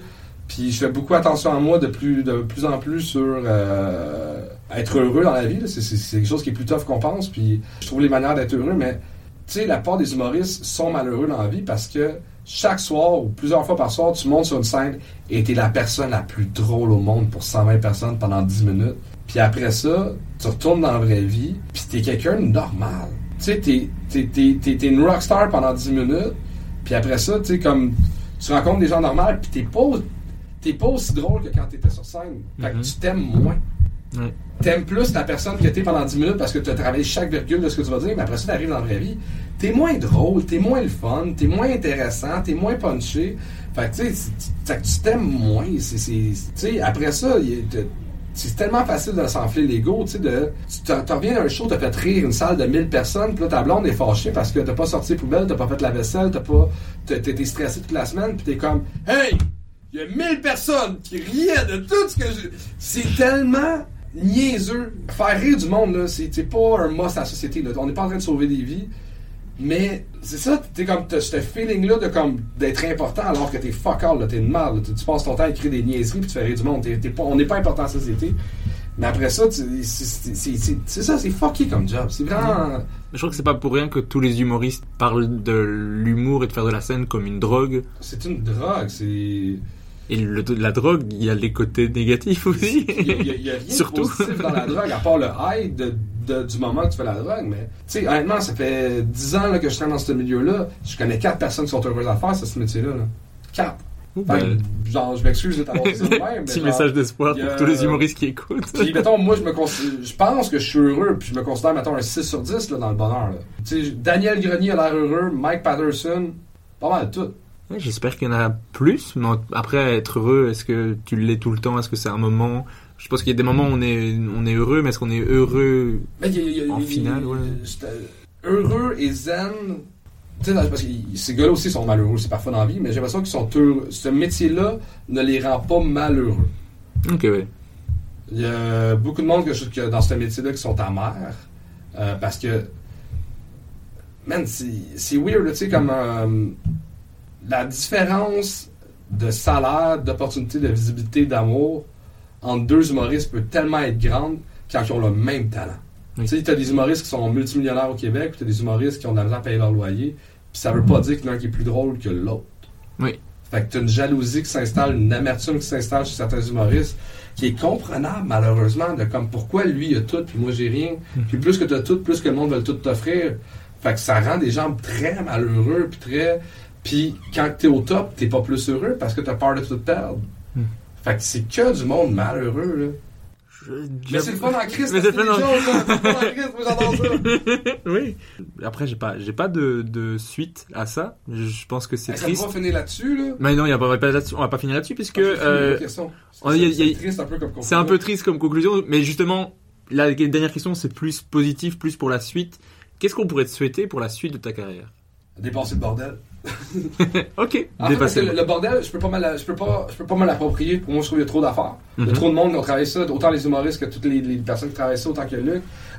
Mais faire quelque chose de beau dans ma carrière que je peux pouvoir m'approprier, puis que, tu sais, moi, mon seul but dans ma carrière d'humoriste, c'est qu'on fasse de quoi, d'être capable de faire de quoi que va marquer mon époque, que le monde va se rappeler de moi.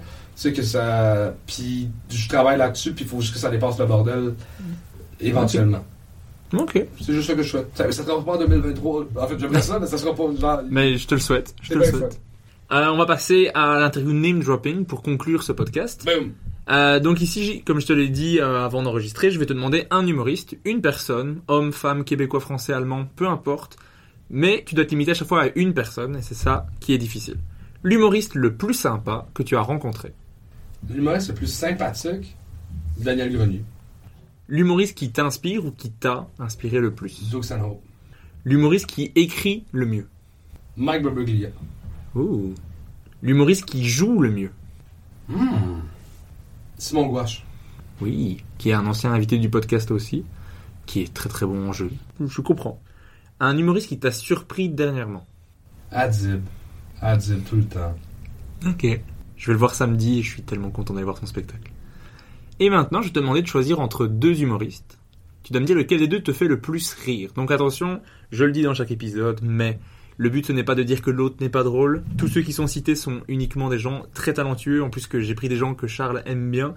Mais le but, c'est juste de voir qui te fait rire un tout petit peu plus que l'autre, qui est-ce qui te touche plus. Ah ouais. Mais c'est vraiment en termes de rire. Donc tu pourrais préférer un humoriste que l'autre, mais il n'y a rien à faire, c'est celui qui te provoque le rire. Celui qui va le brusquer.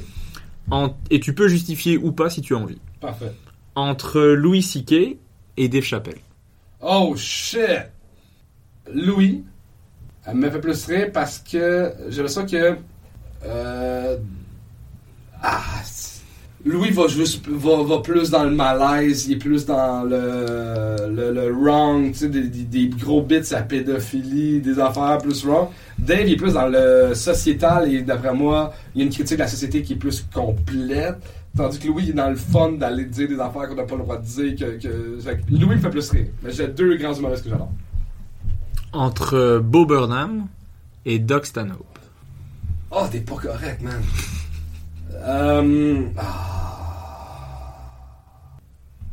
Bo Burnham.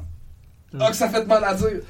Bo est dans un art qui est en contrôle de son art, qui est de manière innovative. Ok, je suis plus impressionné par Doug Stanhope. Malheureusement, Bo, je vais avoir les plus gros rires dans un spectacle. Je vais être pendu aux lèvres de Doug, mais rire plus fort à Bo. Ok. Ah, oh, mais j'aime. Oh, pas cool. Et encore, j'ai pris. Pour le moment, c'est que des gens qui sont pas proches de toi. Ah, cette question-là, je pense que c'est celle qui me fait le plus mal parce que c'est deux gars qui sont aux antipodes. Puis qui disent. C'est gênant de dire que genre, c'est les deux préférés. C'est deux dans mes deux préférés. Ça marche. Mais honnêtement, j'ai rajouté Doug Stanhope maintenant parce que t'en parlais. Je me suis dit, ça va être plus marrant parce que j'avais mis John Mulaney à la base. Mais je ne sais même pas. Ah, si Bo Burnham. Bo Burnham, ça aurait été trop facile. Bon, John Mulaney, mais je suis vraiment plus un fan de Doug que de John Mulaney. Et Bo Burnham, j'ai vu que tu avais été voir son spectacle parce que tu avais ses tickets sur ton Instagram. Oh my god. Ouais. Entre Thomas Wiesel et Suga Sammy. Thomas. Ok.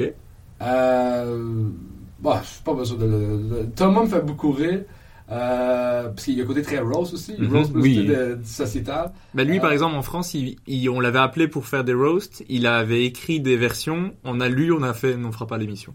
C'est trop fort. Ah ouais? Il l'a dit dans certains podcasts que, après avoir lu ce qu'il avait fait, on lui a dit, on peut pas, c'est trop. Et connaissant Thomas, de ce qu'il fait sur scène et de ce qu'il écrit sur les réseaux sociaux, je peux comprendre, mais j'aurais adoré voir ses blagues. C'est sûr. Mais Sugar Sammy, en fait, j'ai l'impression que c'est un maître dans un art, qui est le crowd work, tout ça, qui n'est pas l'art que j'apprécie le plus dans la sphère humoristique de stand-up, mais c'est un maître. C'est un maître. Un maître Jedi, mais je préfère le côté obscur du roast. Ok. Entre Fary et Tania Dutel. Ah, toi, t'es pas cool, Steve. C'est même pas les pires. Ah, man. Fary. Ok. Ouais. Entre Phil Roy et Jay du Temple. Jay de ce temps-là. J'étais coloc avec Phil. Phil, il est beaucoup dans le delivery. Jay aussi était beaucoup dans le delivery. Puis là, comme pogné dans les dernières années, une espèce de plus stoïque, plus dans les textes. Puis je suis plus un gars de texte que de delivery. Pareil. Ouais. Entre Maxime Martin et Pierre-Bruno Rivard. Pibi le fait plus rire. C'est chier pour Max, je suis désolé. Max, c'est... Ah, c'est vrai, Phoebe. Entre François Bellefeuille et Laurent Paquin. Bellefeuille me fait plus rire, Laurent m'impressionne plus. Entre Mike Ward et Louis-José Houde. Mike me fait plus rire. J'aime beaucoup les discussions, tout ce qui est tabou, tout ce qui est élevé, c'est que Mike... désolé, Louis-José. Et dernier choix, entre Joguerin et Anthony Rémillard. Ah, t'es pas cool, là! T'es les deux à la job! Joe fait plus rire. Joe, il est cave. Stick, il est cave. J'adore ce que Joe fait. Hey, je vais compter de ses jokes parce que dernièrement, il parle de sa femme de ménage puis il fait un accent espagnol. Genre, t'es comme, man, Joe, tu peux pas faire ça. C'est comme un peu, genre, c'est pas ses dates, là, c'est raciste. Puis dans la joke, il fait comme, ah non, elle est pas mexicaine, c'est nous qui demandons de parler avec un accent espagnol. Il juste cave tout le temps. Il a fait un numéro au Gong Show déguisé en arbre, pis c'est juste des jokes d'arbre. Ah, on en a parlé de ça du passage. Des pas de boulot. Chris qui est con, il me fait rire, c'est un épais, c'est mon épais préféré. Et la dernière question, qui est la dernière question de tous les épisodes, Qui est-ce que tu aimerais entendre dans le prochain épisode? Un gars que j'aime beaucoup, dans le même format, que j'ai des discussions tout le temps avec d'humour qui est vraiment intéressante, mais que souvent c'est entre deux shows de quoi, c'est Jean-Michel Martel. OK. 3 heures de Jean-Michel Martel. Ce gars-là est geek d'humour, over geek. Là. Surtout, mettons, tu vas dans les Jean-Thomas puis les Denis de Relais, mais de n'importe quoi. On parlait de... C'est bientôt les 35 ans de l'école de l'humour, puis ils font un gala tout le temps, 35, 30, 25, 20. Puis j'étais comme, tu te rappelles-tu du gala du 5e, ce qui s'est passé de ta part? Oh ouais, mais genre, personne d'autre à part, genre moi, lui, puis 2-3 autres obscurs, là. Il est très geek, puis il a un estimate comique, puis on est un peu dans le même vibe de... On veut... faire de quoi qui va être intemporel puis marquer le milieu de l'humour parce que le milieu de l'humour nous a tellement marqué puis d'espérer, c'est très cocky de dire j'aimerais ça marquer ce milieu-là qui m'a marqué pour qu'un jour, c'est très cocky, mais lui avec, il veut pas de l'argent, il veut pas de la célébrité, il veut pas un one-man show, il veut juste trouver une manière de laisser cette petite marque, cette pichenote-là dans un livre d'histoire. Okay. Mais c'est un très bon invité si tu veux l'avoir un jour. Mais je pensais l'inviter, je t'avoue que j'espérais le voir une fois en vrai, parce que je trouve que ça rajoute un truc encore plus.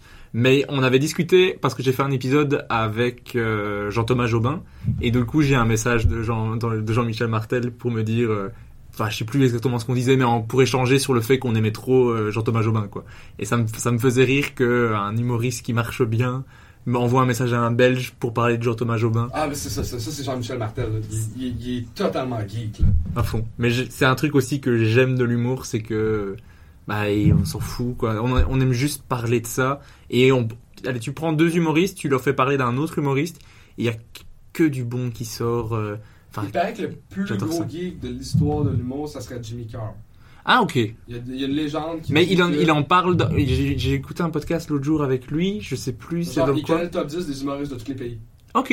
Genre, sans pas rapport, là. Ok, objectif de vie, être être connu par Jimmy Carr. Puis il écoute genre du stand-up en japonais juste parce que c'est des musicalités différentes. Ah, punaise. C'est genre over-geek, là. Mais je l'ai entendu dans un podcast où, je sais plus c'est de qui, mais il faisait genre 4 références de numéros d'autres personnes dans ce qu'il disait pour parler d'humour. Il a lu des livres, il en a écrit, Ouais, ça a l'air d'être vraiment sympa, donc... Bon, si tu écoutes le podcast, au passage, je veux bien t'avoir dans l'invité aussi. Ça m'étonnerait. Déjà, tu parles pas français, je pense. On va tout traduire en anglais pour que tu puisses passer. Il connaissait Mike Ward de son stand-up francophone, même s'il il parle pas français. Ok. Et Mike a écrit pour lui... Ouais. Une coupe de joke pour le roast de Rob Lowe, je pense. Ouais, c'est pour ça. Ok. Pourquoi pas Jean-Michel Martel? Pourquoi pas Jimmy Carr? Genre, pourquoi pas? Oui, bien sûr. Oui. Mais pour le moment, j'ai fait qu'un seul épisode en anglais, donc on va voir s'il y en aura d'autres.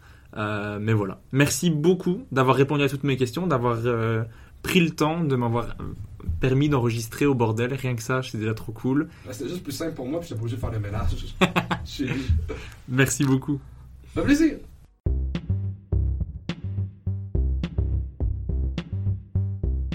Merci d'avoir écouté Humeur Humoristique. N'hésitez pas à donner votre avis, à vous abonner et à le partager autour de vous. Si vous avez détesté, écoutez le suivant. Il sera mieux. Bisous.